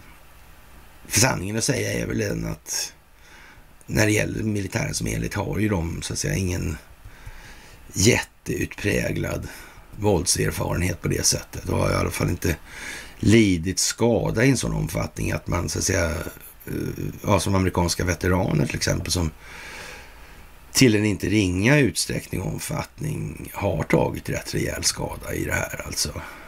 Det är ju inte likadant på något vis. Vi har, det är något annat här och hur kan det komma sig egentligen? Och det kan man verkligen fråga sig alltså. Ja, sedan eh, början av Rysslands militära operation i februari har förbundskansler Scholz blivit utsatt för ihärdig kritik för sin uppenbara ovilja att skänka Ukraina de vapen som de har begärt. Medan Berlin har skickat artilleripjäser och, och raketgevär och, och eh, ja, luft, LV-vagnar då, luftvärns vagnar då, har Ukraina bett om fler luftförsvarssystem och ett artilleriradarsystem som båda ännu inte har skickats alltså. Nej, nej tänk vad konstigt. Mm. Ja, vad gick, vad gick NATO-doktrinen ut på? Någonstans måste tyska politiker ha fattat. Det här går inte längre. Nej, det är kört. Det är kört. De måste ha rättat in sig i ledet. Olaf har väl valfuskat vad jag har förstått också, sägs det ju i alla fall. Ja, skulle det visa för jävligt om det visar sig. Så han kanske har gjort massa annat jävla dumt skit också. Sådär. Mm. Han är ju visserligen inte gift med någon professor i, i, i som har Jakob Wallenberg-professur. Det är han ju inte då. Sådär. Men nej. nej. Men de är kompisar i alla fall de två då, Maggan och och, och han då. Det är de i och för sig då. Ja, ja, ja. De kanske känner till Investor båda två. Det vet man ju inte faktiskt. Det vet man ju faktiskt inte. Ja. Det är ju lite eh, eljest får man nog fan säga helt enkelt. Tysklands militär var i ett allvarligt utarmat tillstånd långt före februari med en rapport från 2019 som avslöjat att färre än 20 procent av landets 68 Tiger stridshelikoptrar och färre än 30 procent av de 136 Eurofighter de har då var i drift alltså. Och det saknas ju hur mycket skit som helst och dessutom är de här jävla systemen urmodiga alltså. Mm, och de har inte ens kängor till arméförbanden. Mm. Så det är ju liksom vad det är. NATO är vad det är alltså i den meningen. Och, och, ja, men det handlar om att få befolkningarna att gå med på det här. För det moderna kriget handlar till 80 procent om informationshantering, om 20 procent om ekonomi, eller 15 procent om ekonomi, 5 procent till gäller då eh, eh 5 procent gäller alltså kinetisk militär verksamhet. Och har man ingen utrustning då får man springa runt och, och skräna och slåss med pinnar och såna grejer. Jag vet inte om det räcker till idag riktigt sådär alltså. Men det, det är osäkert naturligtvis. Ja, eh, jag, tro, jag tror i alla fall, eh, ja. Scholz, han har tillkännagivit ett ambitiöst utrustningsprogram och det måste ju naturligtvis ligga i linje med ja, den strategiska planeringen för att få med det här. Och, och det är leveranstiderna på sådana grejer ju längre än helvete alltså. Och trots att Bundeswehr budget har ökat från 37 miljarder euro eh, 36 miljarder dollar från 17 till 50 miljarder euro eller 49 miljarder dollar. I år har militären ändå inte åtgärdat de här bristerna. beror på att leveranserna inte kommer såklart. Alltså, nu är det leveransproblem överallt så det går inte helt enkelt. De får ta gamla kylskåp och bygga av, av egentligen. Sådär eh, råder vi då. Mm. Så långt tillbaka som i mars skrev, beskrev Lamprecht Bundeswehrs lager, lager som utmattade och eh, Ja, Scholz har också varit tvungen att balansera sin uttalade önskan att stödja Ukrainas styrkor med ja, sitt insisterande på att Tyskland inte skulle skicka utrustning som är kraftfull nog att eskalera konflikten. Eh, situationen förvärras ytterligare av Tysklands löfte att fylla på eh, ja, Eh, med vapen från sina allierade då som i sin tur har skickat sina lager och tunga vapen till Ukraina utbyte mot ersättningsutrustning från Tyskland alltså. Och det här är ju fantastiskt fint alltså. Trots dessa begränsningar insisterar Schultz nyligen på att Berlin levererar mycket vapen till Kiev och kommer att fortsätta att ge Ukraina det det behöver för sitt försvar alltså. Han låter riktigt politisk alltså. Eh, det funkar också åt två håll det här. Schultz gjorde dessa kommentarer efter den pensionerade Bundeswehrgeneralen Klaus Wittman anklagar honom för bristande ledarskap och för att framstå som, en, som skrämd av Rysslands president Vladimir Putin. Och det är klart att bland tyska militärer måste det finnas en och annan som har eh, idéer om att det här är någonting annat än vad det i verkligheten var en gång när det begav sig på 30 och 40-talet alltså.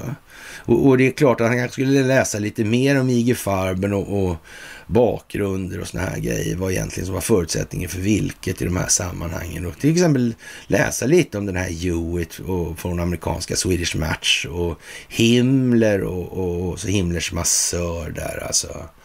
Sådär. Mm. Och avsätta Hitler och allt det där. Det finns nog lite sån här romantik såklart inom den tyska militären såklart. Men frågan är nu en gång också så finns den djupa staten? Är svaret ja, ja då fanns den ju under andra världskriget också då. Ja, för det är samma strukturer, så de här som tror man skulle ta bort som man inte tog bort då, mm, med sina antitrustlagar och så vidare. IG-farben alltså sådär. Mm. Ja, hur kan det ha varit det här? Då var ju inte Hitler, och Hitler, det här med Hess och hemliga resan och allt det här alltså, för att mäkla fred och med England och så vidare. Ja. Operation Barbarossa som ja, Helmut Ternberg, det kände ju till det. Innan också dessutom, var konstigt. Alltså, mm, mm. Ja, det var ju det med kryptograf, ja, just det där, underrättelsetjänster och så vidare. Ja, Mm. jag håller på ett tag det här redan då. Ja, ja, men det där kan man ju hålla på. Men det där får ni titta på. Alltså titta på gärna på de föreläsningarna. Då. Och spioncentralen är ju ganska viktig i de sammanhangen alltså. Att vi plockar på folk i den änden. Alltså det kan ju vara långrandigt att lyssna på mig sådär alltså. Men ja, det kan vara viktigt också ibland i alla fall. Sådär. Och eh, nu är det ju så att FN har fått Eh, bevis då på att det är Ukraina som skjuter på det här kärnkraftverket. I Ukraina, så det Zaporizjzja. Mm. Och nu är det ju, då hamnar ju någonstans FN i ett vägskäl. Nu får de välja. Att det ska reformeras, det tror jag inte de har undvikit att, så att säga, upptäcka. Det har de gjort. Mm. Men, men eh, ju mer de så att säga sprattlar nu, desto mindre blir det kvar av FN. Så är det också. Och många av de här är naturligtvis helt eh, moraliskt vederstyggliga alltså. Och ingenting att spara på alls. Mm. Så är det ju. Och vi får väl se. Jag kan nog nästan utlova att det har varit lite geofensning på olika håll helt enkelt. I tillräcklig omfattning för att göra den här saneringen till någonting värd namnet. Men jag tänk bara tanken på vad som skulle hända om man bommar massor med viktiga saker i det. Mm. Då har man ett problem som heter duga. Och det tror jag faktiskt de här datorerna kan räkna ut alltså. Jaha, och det går allt att göra det här lite dummare och det går ju att göra det svenskt alltså. Och man kan se på prisutvecklingen på bensin och etanol och diesel och miljö HVO 100 här. Och, och, ja, det är ju lite tragiskt att se helt enkelt. Uh, ja, fantastiskt kan man väl nästan säga också sådär. Och det här med 2006, det hände ju någonting. Det kom fram det här med slavarbetskraften på och i Svenska Dagbladet av alla jävla tidningar. Så hur gick det för Bertil Torekull alltså? Ja. Bertil, vi kan inte ha en chefredaktör som inte förstår att uppfostra sina journalister så att de förstår vilken hand som föder dem, sa herr Wallenberg. Sen fick Bertil sparken. Helt plötsligt. Ja. Så kommer en artikel som står att Wallenberg använder slavarbetskraft ja, för att bygga fabriker. Norsk Hydro Ja, i Norge. Ja, ja. ja, ja. Det gick bra. Det hände ingenting. Nej, det var konstigt. Mm. Man anade inte vad det rullade åt för håll. Man trodde det rullade uppförsbacke jämt alltså. Jaha, ja det vet man ju inte sådär alltså. Och eh, Ericsson var nyhetstopp då 2006. Det är ju konstigt. Ja, Ericsson tar täten hos chef Karl-Henrik Svanberg. Det var han med BP där och The Little People, va? var det inte det? Han mm, höll en presskonferens där, va? Ja. Vad hette den där? Event Horizon, vad hette den så? Ja, just det. Horizon brukar vara ett sånt namn, när det dyker upp så brukar man kunna tänka sig att det är något annat i faggorna också. Eh, när medieanalysföretaget tar fram vad och vem som toppar landets näringslivsnyheter 2006 har det skett en del förändringar jämfört med året för. Varet som präglar nyheterna 2006 till skillnad mot varet 2002 säger Gunilla Ström på Observer alltså. Och, och, det var politikerna som blev tydliga och den som var i topp på det här alltså, det var, det var Ericsson just alltså. Det är ju lite lattjo sådär. Det verkar vara väldigt verka utan att synas. Det är också 2006 alltså när Wallenberg kommer upp för slavarbetskraften. Det verkar som någon har på något vis stoppat in fingrarna där. De verkar inte, det är det getingbot och de verkar inte vara känsliga för att bli stuckna. Nej, det verkar lite grann så. Va? Och det här är ju lite speciellt alltså. och, och Ja, Christer Gardell nämns i det här då, då och CVN Capital givetvis då och Scania och, och ja, SAS till exempel är en sån grej också och sådana här prylar och sen var det lite om politiker och så och ja. Det var ungefär 800 personer i de här nästan 2000 toppnyheterna som man har listat då och Eh, de flesta, då 77 procent, syns bara en gång under året i en toppnyhet och endast 10 procent förekommer mer än tio gånger alltså. Och cheferna i de mest omtalade bolagen ligger som vanligt på 10 topplistan. Karl-Henrik Svanberg, Ericsson, Leif Johansson, Volvo, 1 och 2. Sen har vi årets rookie då, Christer Gardell, Sevian, som delar tredjeplatsen med Telias Anders Igel. Och sen kommer Scanias Leif Östling och Eh, Investor och Börje Ekholm alltså och så vidare. Och enda kvinnan på topplistan är Annika Falkengren där ja. Och, och, och hon brukar vara ensam där, men lite längre ner kommer Nobel Biocares Helian Canepa, Nobels alltså, ja det är ett Wallenbergbolag, det kan vi tala om då sådär. Så ja, men verkar inte det liksom inte att vara att verka utan att synas, verkar ju tvärtom. Vad är det där för jävla dumheter? Måste de ha sagt. Eller så sa de inte det för de visste. Det måste ju ha varit någonstans det hände någonting. Ja, det där är lite speciellt får jag nog säga. Och eh, ja, och, och medieanalysföretaget Observer följer nyhetsmedierna dagordning. Man håller alltså kontroll på det här för att mäta då hela tiden. Och vem det är som håller i det där Observer då? Ja, vem kan det vara tro? För att se till att det här blir rätt opinionsbildningsmässiga effekter i, i förhållande till vad som eftersöks. Eller man kanske skulle glömma en sån grej. Nej, det skulle man inte. Det var helt fel alltså. Så, och eh, ja, varje kvartal studeras toppnyheterna i Svenska Dagbladet, Dagens Nyheter, Dagens Industri, Göteborgs-Posten, Sydsvenska Dagbladet, Affärsvärlden och Veckans Affärer alltså. Tänka sig så det kan bli helt enkelt. Och det är ju nästan som det har varit, blev planerat då vilka figuranter det var som skulle användas för att skapa optiken för att vi skulle hamna där vi har hamnat nu i den situation som vi befinner oss faktiskt.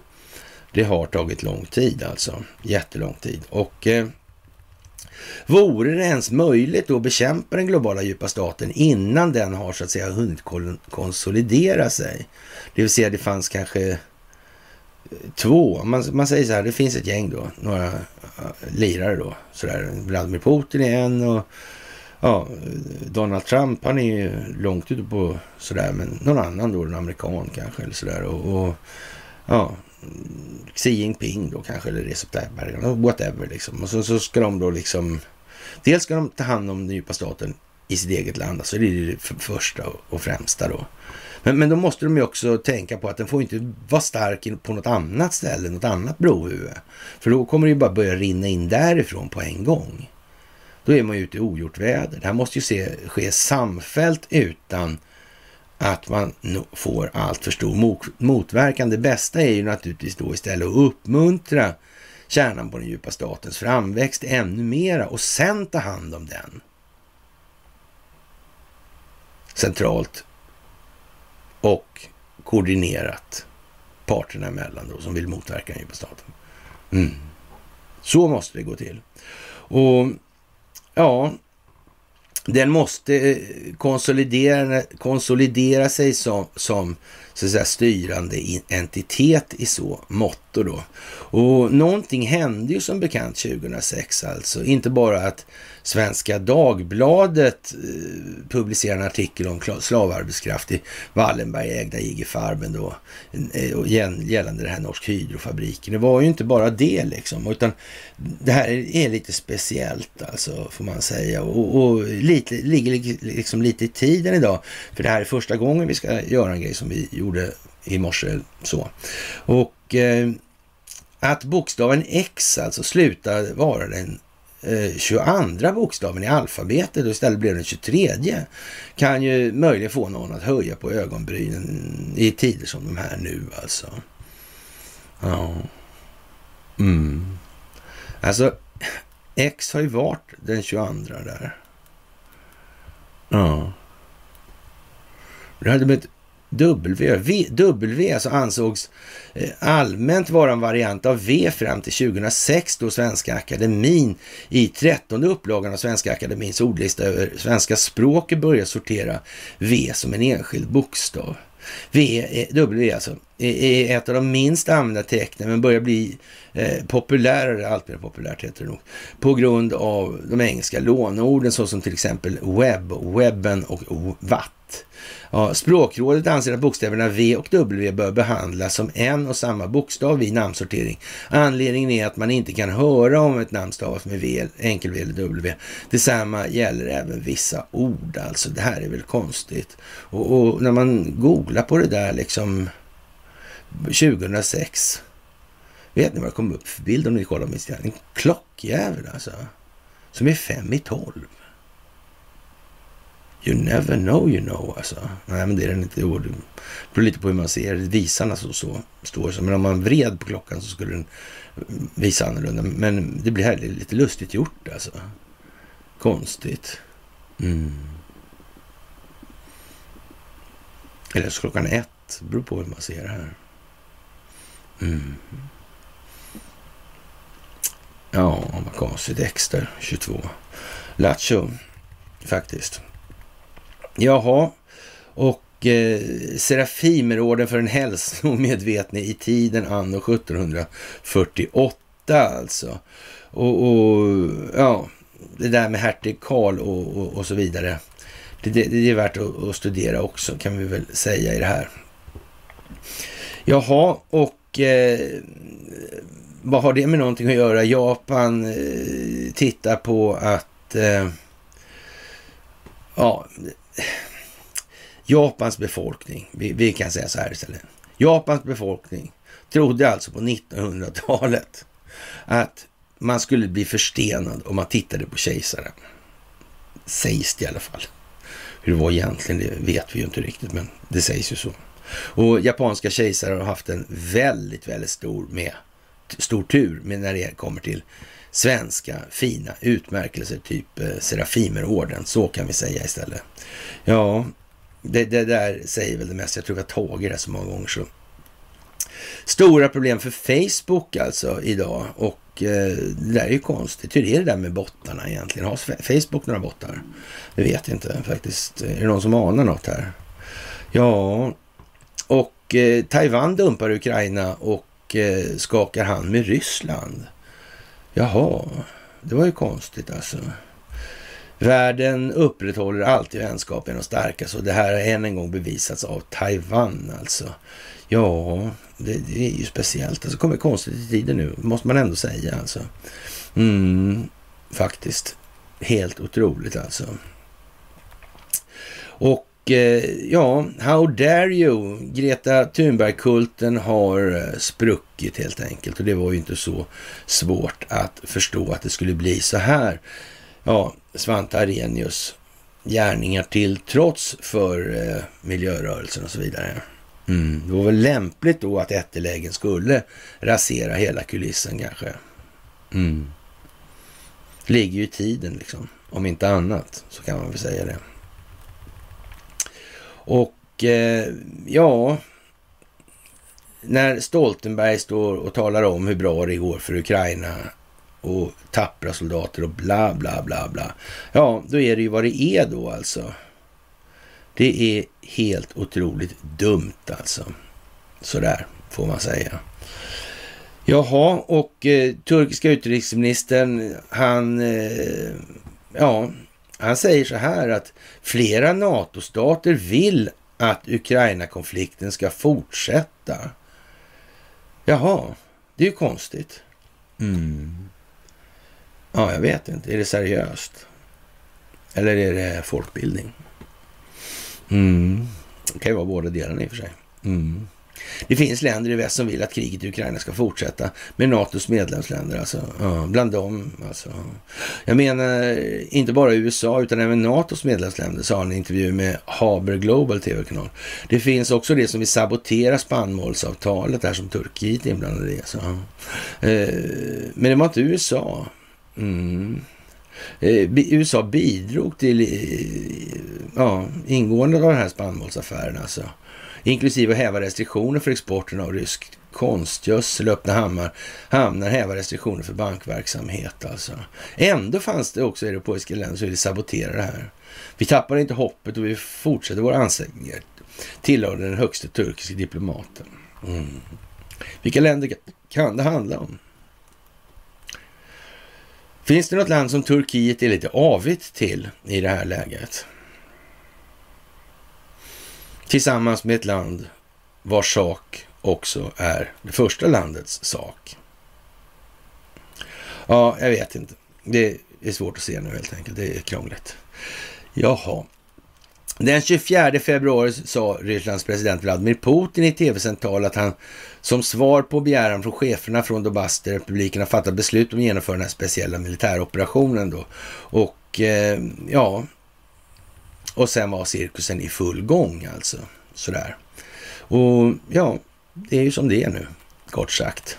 Och sen har vi då den här eh, Expressen-artikeln med någon som heter Linda borde borde heta Järneken då, men heter Järnek.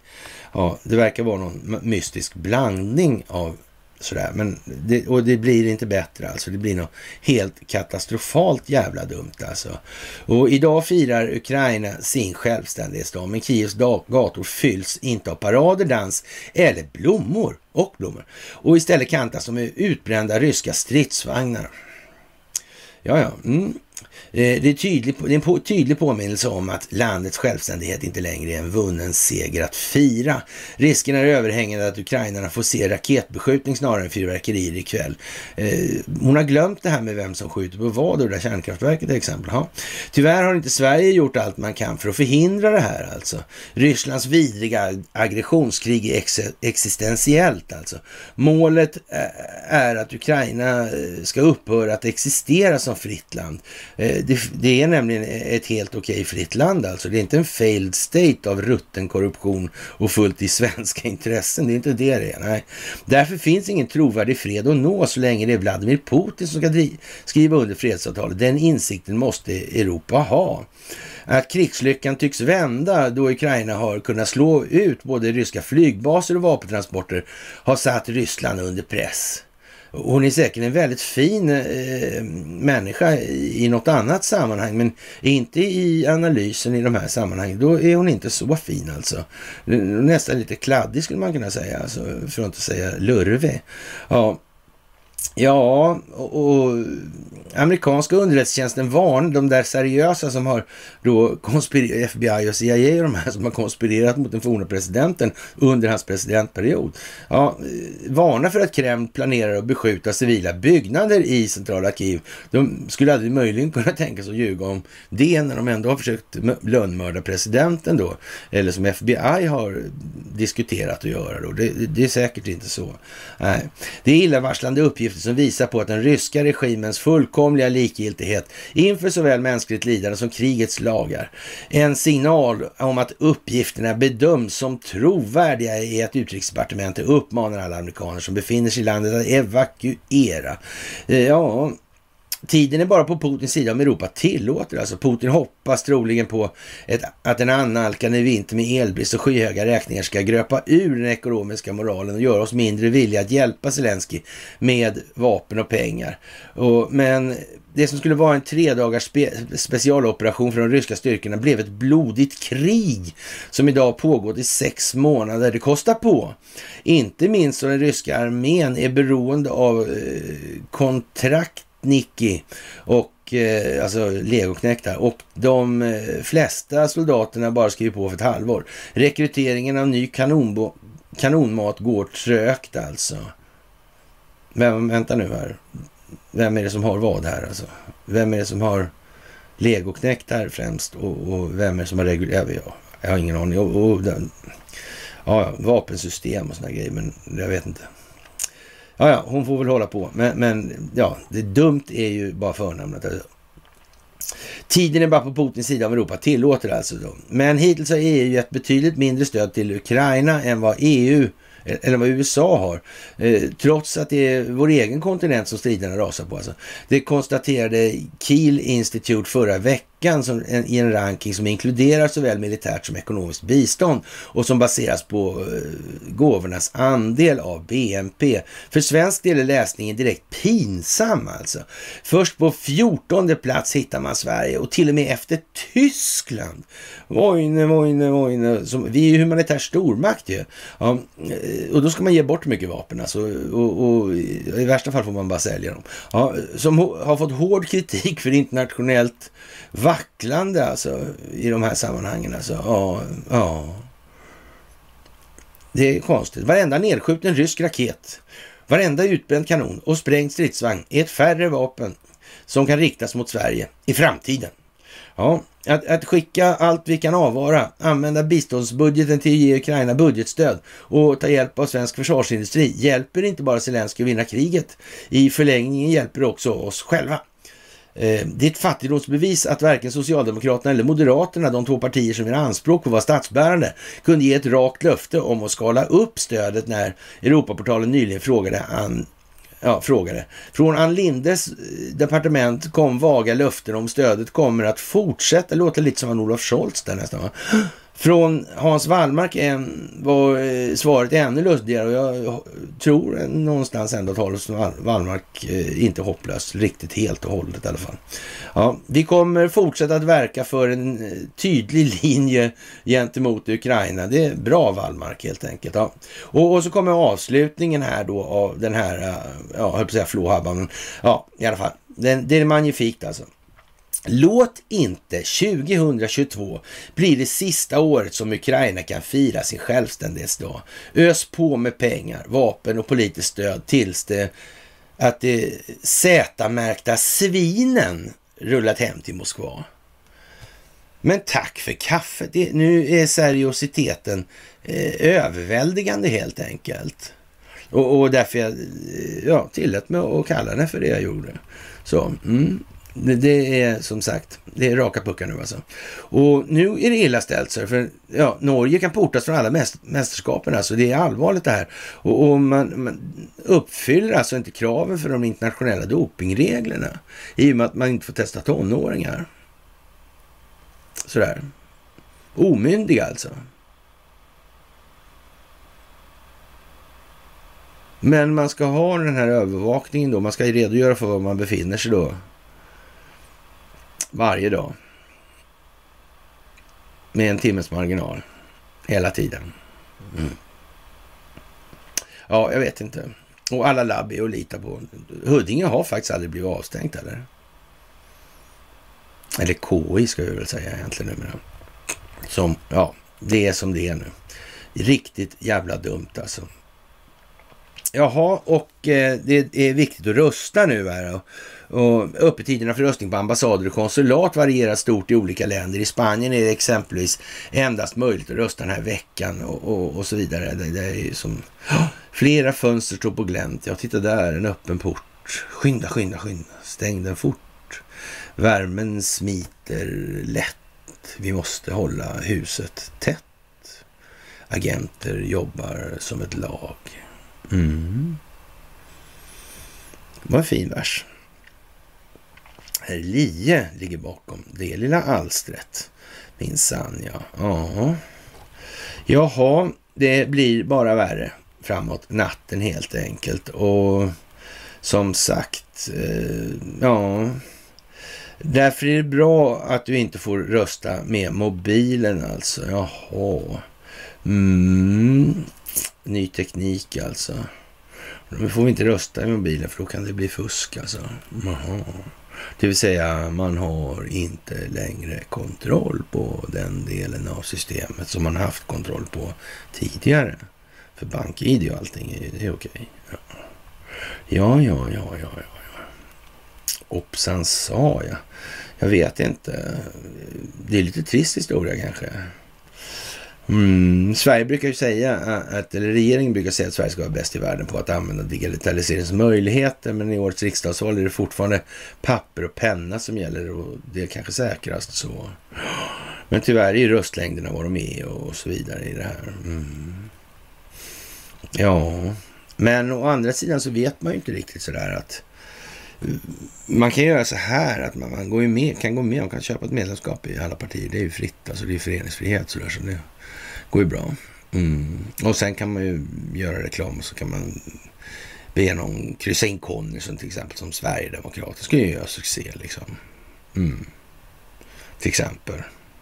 Men, men saken är, eller man kan ju gå med i alla partier och så kan man kryssa in Eh, den man vill i, om man nu säger, eh, om Conny vill ställa upp i något sådär, kan man kryssa in vilket parti som helst och så, men det är bättre om man sammanställer det, får man många röster då kanske, om man ska hålla på med det där. Men det är därför det här systemet är ju inte någon höjdare då på det viset.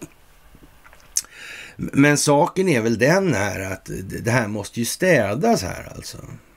Och, och ungefär som att göra klart för befolkningen hur jävla eländigt det är alltså. Och någon kommer få stå där med en bajsmacka så det räcker alltså. Mm. För det här är ju inte klart till den ja, 11 nionde i år. Det är inte det alltså.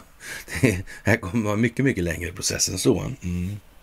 Och, och, då kommer mycket bli helt annorlunda. Och då kommer frågan att ställas, varför har du inte sagt något din jävla träskalle? Du har inte gjort ett skit för att upplysa om någonting. Det är det enda du har gjort. Mm. Eller inte gjort då. Mm. Ja, och det här med att hyra kåka av vindkraftverket där i Sölvesborg. Nej men för fan alltså. Vindkraftbolaget, förlåt alltså. Ja. ja, ja, det säger väl vad det säger. Så. Oh nej, det var en del, det var en teater. Okej, okay. ja. Recession och fallande bostadspriser kommer att prägla framtiden och det får man väl säga är veckans understatement alltså. Och risken för hårdlandning är betydande enligt Swedbank och, och, och det har vi svårt att föreställa Hur kunde det bli så liksom? Och eh, ja, utomlands så är det vad det är det här och allra mest i USA kanske just nu. Och eh, X22 närmar sig alltså bokstaven 22 tidigare i det svenska alfabetet före 2006 alltså. Bokstaven X alltså. Ja, och Eh, det finns en amerikansk kanal som heter så, alltså för de som inte har upptäckt det, så är det ju så.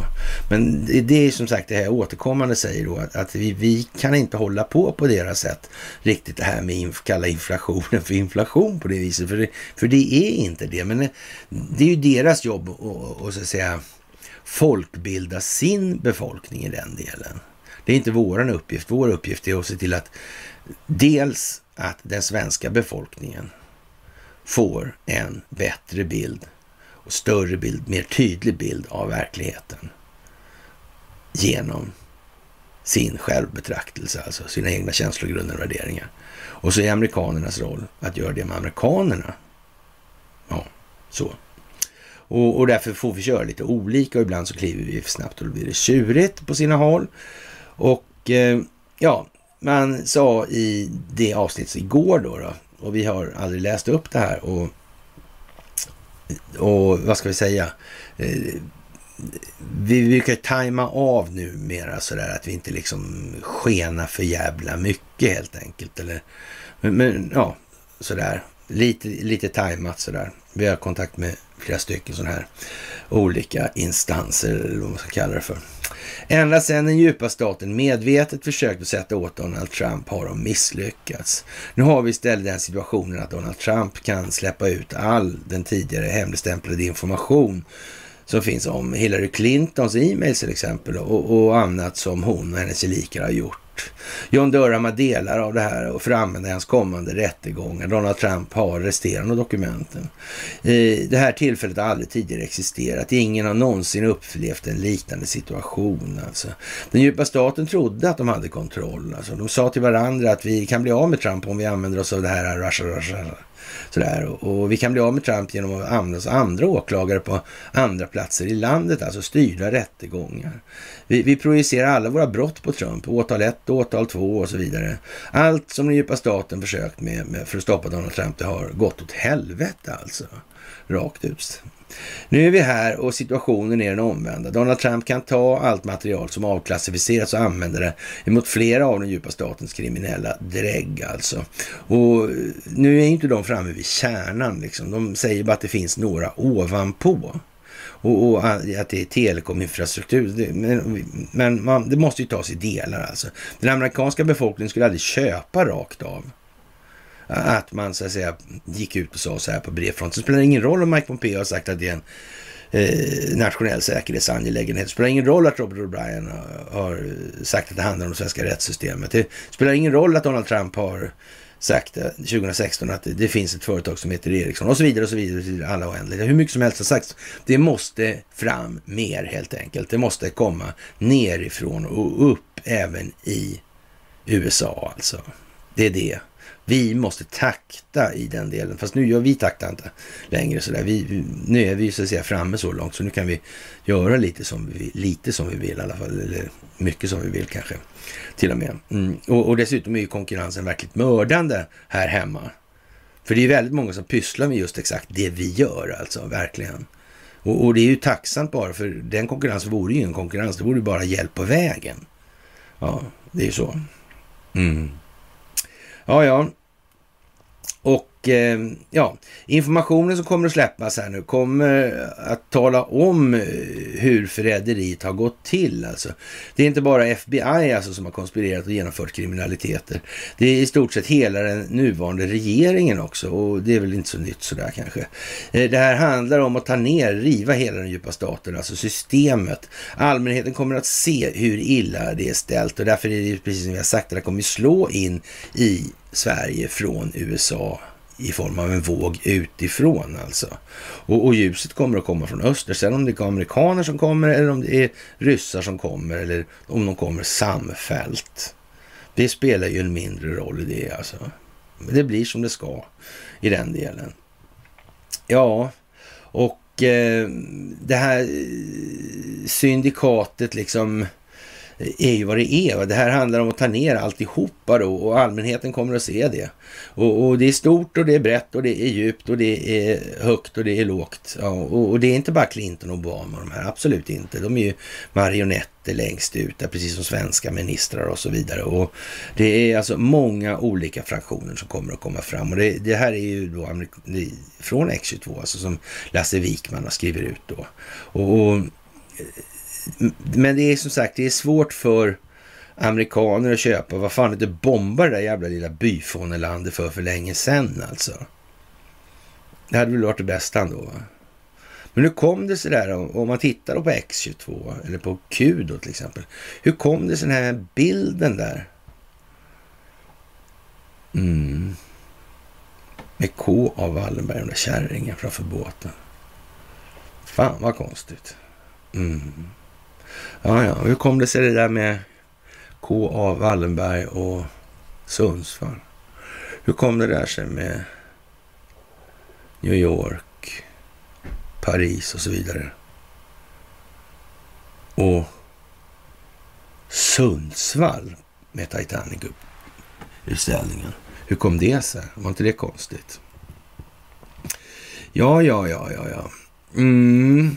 Det är många fraktioner som ingår i det här alltså. Och som sagt, eh, många kommer att bli väldigt besvikna om det här. Det är faktiskt jättesäkert. Alltså. Ja, det är Hollywood och det är kinesiska kommunistiska partiet och vem som har styrningen på kinesiska kommunistiska partiet, det vet alla vem som sålde ut. Det vet alla de som vet vem som sålde ut den kinesiska telekominfrastrukturen och varför och vem som drog nyttan av det och så vidare. Den djupa staten har funnits i Kina sedan ett antal hundra år tillbaka. 200 år säger man från Pekings sida att den här familjen har trakasserat världen. Man menar kanske någonting, men det här går ju inte att berätta för amerikaner. De vet ju ingenting om det här. De kommer ju stå som idioter och fråga vad fan har ni inte tagit liv av dem där för, för länge sedan?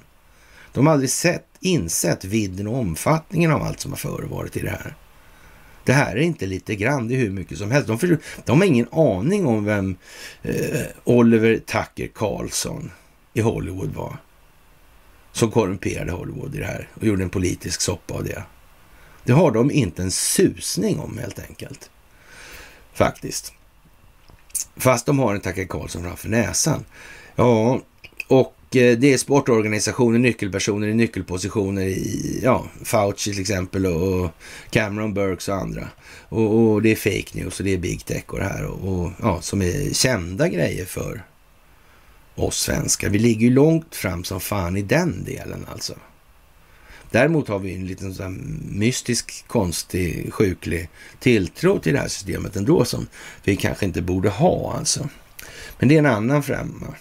Och nu är alla lampor riktade mot de här och det är panik alltså. De kan inte gömma sig någonstans. De kommer inte på hela jorden. Det finns ingen plats alltså. Den här strategin som används är väsentligt bättre än att gå rakt på en person och arrestera. Det, alltså, det, det, var, det var lite tragiskt det där i början då. Nej, men de var redan avlivade på Eh, Gitmo och eh, ja, det är massarresteringar och det är bla, bla, bla, bla, bla. bla. Alltså, man, man orkar ju knappt säga något ens alltså när man hör det där första gången. Och, och alltså gjorde man så att man går direkt på mål då och, och eh, mot den eller de personer i systemet man vill åt och då, då svarar ju den djupa staten i övrigt med motåtgärder alltså. Det, det, att agera så, det är ju när så att säga, den djupa staten inte har någon handlingsfrihet kvar att börja med motåtgärder. Det kan ju vara allt från att smälla ett atomvapen och, och skylla på någon annan givetvis och så vidare. Till, till att, eh, ja gud vet vad alltså. Det är inte troligt och trovärdigheten framgent dessutom, den blir ju lite sådär alltså. Om man håller på på så vis. Varför ska vi lita på den där då, nu? Och vad är det som säger nu när den där är död? Och vad är det som säger att den inte var oskyldig och vi inte fick se rättegången? Jag menar, det kommer inte bli exakt några svårigheter att hålla på med uppviglingen för att få igång något. Det är helt självklart. Helt jävla säkert. Ja, tänk vad som hände under pandemin när Trump nämnde att det fanns en kur, alltså hydroklorikin då, som hjälpte läkare som sa att de använde det. Då censurerades allt då, men de jagade läkare som påstod sig använda hydroklorikin för det gick så långt att de blev av med läkarlegitimationen. För den djupa statens kriminella som var den farmaceutiska industrins korrupta apotek, läkare och sjukvårdspersonal var alla involverade i att lura befolkningen världen över. Och då kunde det inte få förekomma sanningssägare som förstörde hela upplägget som den djupa staten arrangerat. Det här måste ju användas som eh, ja, kuliss för det haveri som kommer i alla fall om man inte kan motverka alltså det skuldmättade valutafinansiella systemet eller monetära systemet. Då. Den strategi som nu istället används av Trump och hans patrioter är, är genom insamlat av bevis, dokument, e-mails, videos, telefonsamtal, fordon, transaktioner etc. för att ringa in så många fler och därmed få påvisa den enorma brottsliga syndikat som har härjat, inte bara i USA utan också världen över.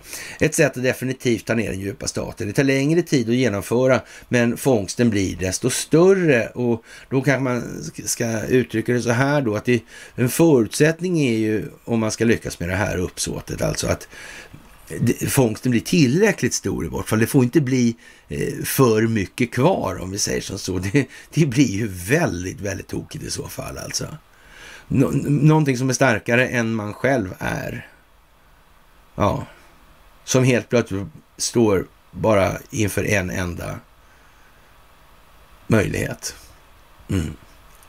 Och få göra oss. Det tror jag inte, det är ingen smart grej. Jag tror det är en dum grej. Rakt av alltså. Nu då den djupa staten har fått göra det den gör bäst på, alltså förstöra sig själv, genom den kriminella verksamhet som de bedriver då och fortfarande bedriver, har de hamnat i ett ohållbart läge. De har fångat sig själva. Alltså allmänheten ser att Donald Trump är helt oskyldig till vad som händer och det man skyller på mest då är, underlivsporslinet och hans patrask. Eh, även om Biden har individer som drar i trådarna ovanför honom Eh, ja, det, det, det, är sånt där man ser tydligt att de vet ju att det är så, men de kan inte helt enkelt på X22 alltså. Men, men X22 heter ju X22 som det heter också, så det var ju lite speciellt. Ja. Donald Trump som har alla vattentäta bevis mot den djupa statens alla spelare kan bara sitta tillsammans med militären och se på när den djupa statens medlemmar springer runt och försöker dölja sina brott med andra brott. Ja, och, och vi har väl sett lite grann av det där va? Vi pratade om det lite tidigare här tror jag. I alla fall. Ja, det spelar roll om de låter fake, det, det, spelar ingen roll om de låter fake news skriva eller berätta någon ny historia som ska skyla över brottet. Knappast någon lyssnar på det här längre. Alltså de här eh, donnerna då, eh, hon den här med, med eh, ja, som skulle, svinen skulle rulla tillbaka till Moskva liksom. Jag menar, vad blir det för förtroende av det där? Är det någon som lyssnar på det där sen eller? Jag menar, det är ju liksom en, ja, en flåhabba. Ja. Hon måste veta att det blir så. Så dum är ingen, tror jag. Nej. Eller också är hon ytterligt frustrerad och därmed inte alls lämplig. Och hur kom den där igenom då? Redaktionen, det kan man ju fråga sig. Ja, eh, det är totalt kört för hela det här kriminella, gäng, kriminella gänget inom den djupa staten. Här går ju alltså inte att ta bort det eh, på ett ställe eller några stycken, utan man måste ju rensa det här Eh, Eh, och i ett sånt ställe som Sverige som har jordens mest korrupta globalister. Jag menar, det är bara att tänka efter här nu. Där man inte kan fälla de här globalisterna eller deras företag eller deras anställda på företagen för någon som helst brottslighet. Det går inte att få några rättsliga påföljder utmätta. Jag menar, har omvärlden råd med det? Eller är det en fråga som handlar om det svenska rättsväsendet, som Robert O'Brien sa. Ja, det skulle kunna vara det faktiskt. Man ska väl säga så här. Nu får man vara jävla svensk om man inte börjar ta till sig det här. Det måste jag säga. Och, och jag föreslår att vi, så att säga, inför en kultur där vi håller oss mer till verkligheten. För vi är fan inte dåliga när vi anstränger oss i rätt ände. Det är vi inte. Men nu har vi hamnat jävligt snett den här gången. Jävligt snett ska man säga. Ja, och eh, vid eh, södra gränsen i USA så är det närmast en invasion. Det väller in invandrare illegalt och de övriga delstaterna bussar upp invandrare till New York och Washington alltså. Och eh, i Washington DC finns en borgmästare som heter Muriel Browser. Han vill att National, National Guard Eh, kommer in i stan för att hjälpa till med allt kring invandrarna. Men National Guard har vägrat för andra gången att göra det här. Och ja, det kommer ju att bli borgmästaren och de personer som förhärligar den gigantiska invandringen och får se vad de förtjänar. Ja, och eh, det har sagt, låt invandrarna komma in och då menar de att ingen ska placeras i deras stad med att tära på resurserna. Och eh, nu står de där med långa näsor och hur i hela friden ska de lösa de här nu då problemen som de själva har varit med om att skapa. Och tidigare säkerhetschefen på Twitter, han har visat sig vara en visselblåsare, alltså han har spelat dubbelt under lång tid naturligtvis. Och eh, ja, i Times så skriver man om stora brister, bottar och främmande agenter. De största anklagelserna kommer från en visselblåsare. Alltså. Han säger att företaget kontinuerligt misslett företagets anställda, styrelsemedlemmar och aktieägare. Han säger att han blev avskedad av vdn efter att han påtalat de här upprepade missbruken som företaget har använt sig av när det gäller att använda bottar och fejkkonton. Dessutom säger han att fejkkonton och bots står för mer, mer än 5% av det totala innehållet av fejkkonton i alla sociala medier. Aktien sjönk kraftigt när det här kom ut alltså. Och de siffror som det figurerar är någonstans mellan 45, eller 40 och 50 procent däremot. Och till och, med, till och med över, men det vet vi inte något om sådär egentligen. Men det, det, är inte, det är inte så svårt att förstå att någon som har tänkt till här innan då, och det handlar om egen nytta. Bottar är alltså ett autonomt program på internet eller annat nätverk som kan interagera med något system eller användare. Du kan programmera din bot och lagra data i den databas du väljer. Alltså det kommer bli en förödande rättegång för Twitter. Tidigare vd Jack Jack Dorsey kommer att berätta om hur många fler bottar och fejkkonton Twitter har. Säkert kommer visselblåsaren Satko också att vittna i det här. Och sen har vi Elon Musk som också kommer att visa sina bevis i saken. Alltså. Styrelsen kommer att få det hett om öronen och aktierna kommer att stämma styrelsen, helt säkert alltså. Det där ingår inte i överenskommelsen. Hela den här rättegången kommer också ifrågasätta övriga sociala medier. Hur många bottar har Facebook egentligen? Och att det här reagerar konstigt, det vet ni ju alla, liksom. Eh, inte minst jag kanske. Instagram och YouTube då, shadowbanning och så vidare. Den här censuren som förekommer på sociala medier är omfattande och allmänheten kommer att få se och känna av den här lite till alltså. Nu kan man förstå varför Trump startade Truth Social och inledde samarbete med Rumble. Alltså. De fyra dominerande mediejättarna alltså, agerar alla så illa mot kontohavare och som styrs av underrättelsetjänsterna och eh, kinesiska kommunistiska partiet då måste det heta i USA. Men, men som sagt, eh, ja, ni vet ju hur Kina ser ut i den delen. Men det går inte att förklara. Man har gjort försök från XJSOs sida att tala om, berätta det, att det är inte i Kina, och, utan det är den djupa staten i Kina. Men det, det, det, det går lite för fort och det, det, kommer ta lite tid, alltså någon vecka eller ett par, minst. Mm. Och eh, ja, de här eh, så sagt, sociala medierna kommer implodera. Eller så har Trump skaffat sig ett förvärvsbolag. Så är det ju. Mm. Så är det ju. Mm. Så är det. Ja, och idag presenterar alltså Biden-administrationen ett 3 miljarder dollars paket för, av vapen till Ukraina. Så det här, hur, hur, vad vill den amerikanska befolkningen i det här alltså? Den vill nog inte ha något krig i Ukraina överhuvudtaget. Whatsoever liksom. Mm. De skiter väl i det om inte annat. Och när befolkningen får veta att Biden sänder över pengar för att dölja sin egen kriminalitet, då kommer de inte bli gladare i alla fall. När de väl förstår tillräckligt mycket av den saken alltså. Och det här drar med sig fler korrupta politiker som Clintons, Pelosis, Kerry, Soros och så vidare. Mm. ja, så är det ju. Och det är, ser ut som det skulle kunna vara en force flag på gång i Ukraina när man då säger från amerikanska ambassaden i Kiev att det kommer att smälla här och varnar amerikanska medborgare och för att ta sig ur landet alltså. Och man kommer att skylla på ryska trupper för att skjuta på civil infrastruktur och regeringsbyggnader under kommande dagar. Och det här är ett hot mot den civila befolkningen, skriver ambassaden. Och, det är väl det vi har gått igenom idag ungefär. Då, då. Och, och det här är ju inte vad den ryska armén sysslar med överhuvudtaget, utan de har agerat precis med vad man ska göra, slutobjekt som hotar mänskligheten eller allmänheten, ska säga, i militära installationer och byggnader. Och så har de jagat neonazister alltså. Och eh, banditism. Ja, och eftersom ryssarna har fångat många av de här Azov-bataljonsmänniskorna då, så, så tänker man förhöra dem om krigsbrott och annat, så är Zelenskyj och den djupa staten lätt upprörda. Alltså de kommer att avslöjas som de brutalaste mördare de är. Det har vi gick vi igenom förra gången, de där frågorna alltså. Mm, hur blir det där egentligen? Och det där är inte roligt alls för dem. Så är det ju. Och i Kalifornien har tre domstolsbeslut gått emot governor Newsom. Besluten har gått We the People till mötes. Det gäller bland annat nedstängningar som Newsom sa skulle göras som nu upphävs. Alltså, nu är det primärval på gång igen. New York, Washington, DC och Florida. Ja, och eh, det kommer fler visselblåsare från FBI som säger att de håller inte med om vad det är ledningen pratar om. Och eh, detta samtidigt som Donald Trump förbereder ett åtal mot FBI för att ha olovligt gjort, eller olagligt gjort en razzia mot hans hem i Mar-a-Lago. Mm. Och ja, till del har vi en bild då av George Patton.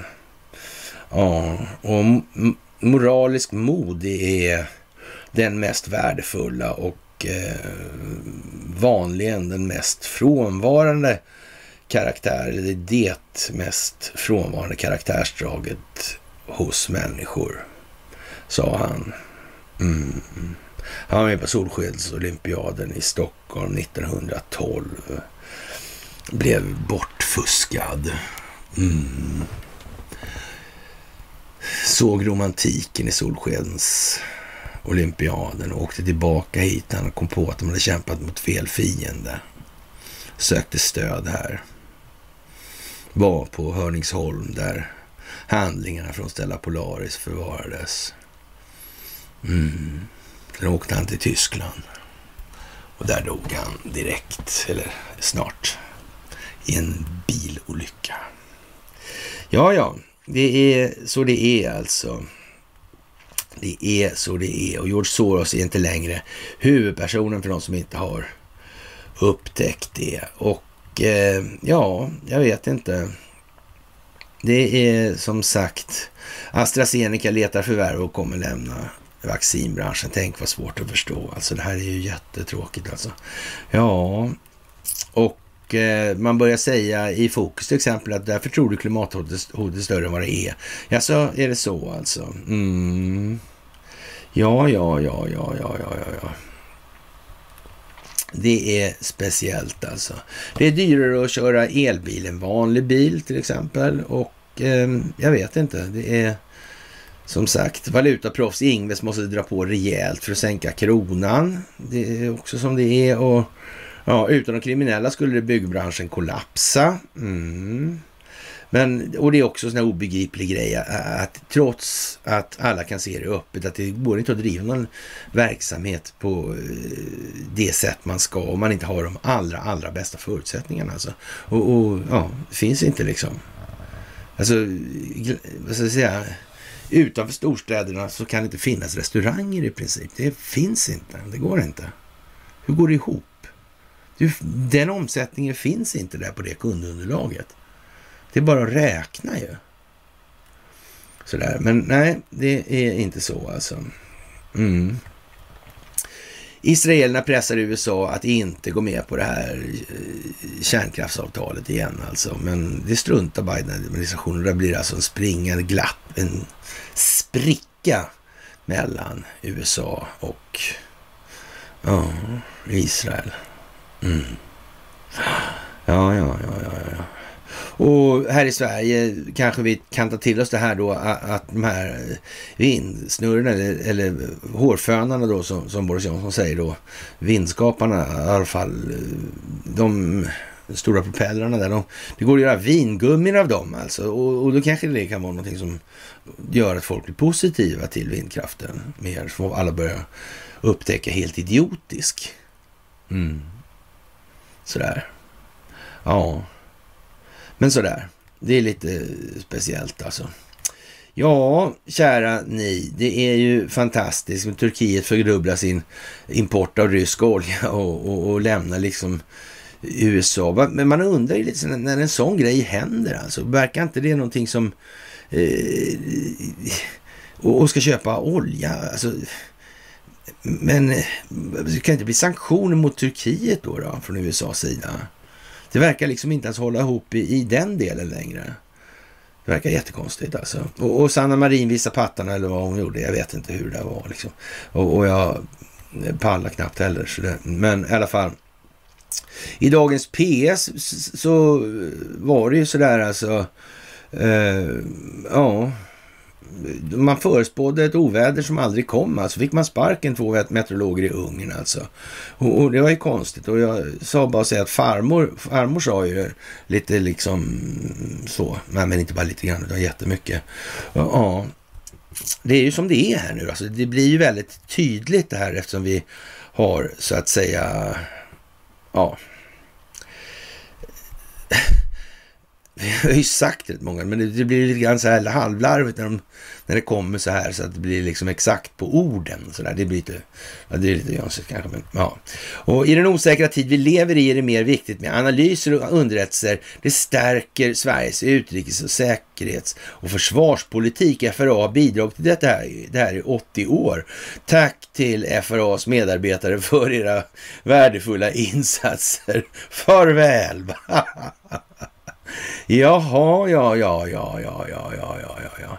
Det får man väl ändå säga är rätt så anmärkningsvärt ändå, va? Det är bara att klippa banden som Hermansson säger. Gisses alltså. Ja, jag vet inte, men det har väl kanske varit lite sådär...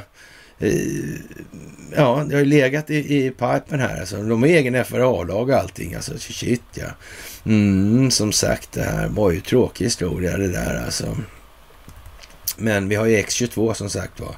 Och, och, nu kokar det här ihop alltså. Det, jag man säger det är fantastiskt alltså. Det måste jag säga är helt fantastiskt. Och med det, kära vänner, så ska vi väl inte upprätthålla er från att vistas ute i det fina vädret en sån här dag. Och eh, som sagt, det här är en fantastisk tid vi får uppleva tillsammans. Det har aldrig någonsin i människans historia varit en situation som den vi befinner oss i nu. Det är i och för sig liksom ett axiom att säga så, men ja, ni förstår vad jag menar. Alltså, det är fantastiskt och det som är mest fantastiskt av allting, det är att jag får göra det här det är min uppfattning alltså. Jag redogör nu för. Det är att jag får göra det här tillsammans med er. Jag får se den utvecklingen på så nära håll. Jag tycker ni är helt otroligt fantastiskt bra. Det är jätteroligt. Jätte, jätteroligt att se hur ni alla utvecklas efterhand som tiden går. Och med det kära vänner så hörs vi väl senast på fredag för ett fredagsmys. Och sen får jag tillönska er en verkligt, verkligt trevlig eh, piglördag kväll så hörs vi alltså senast fredag.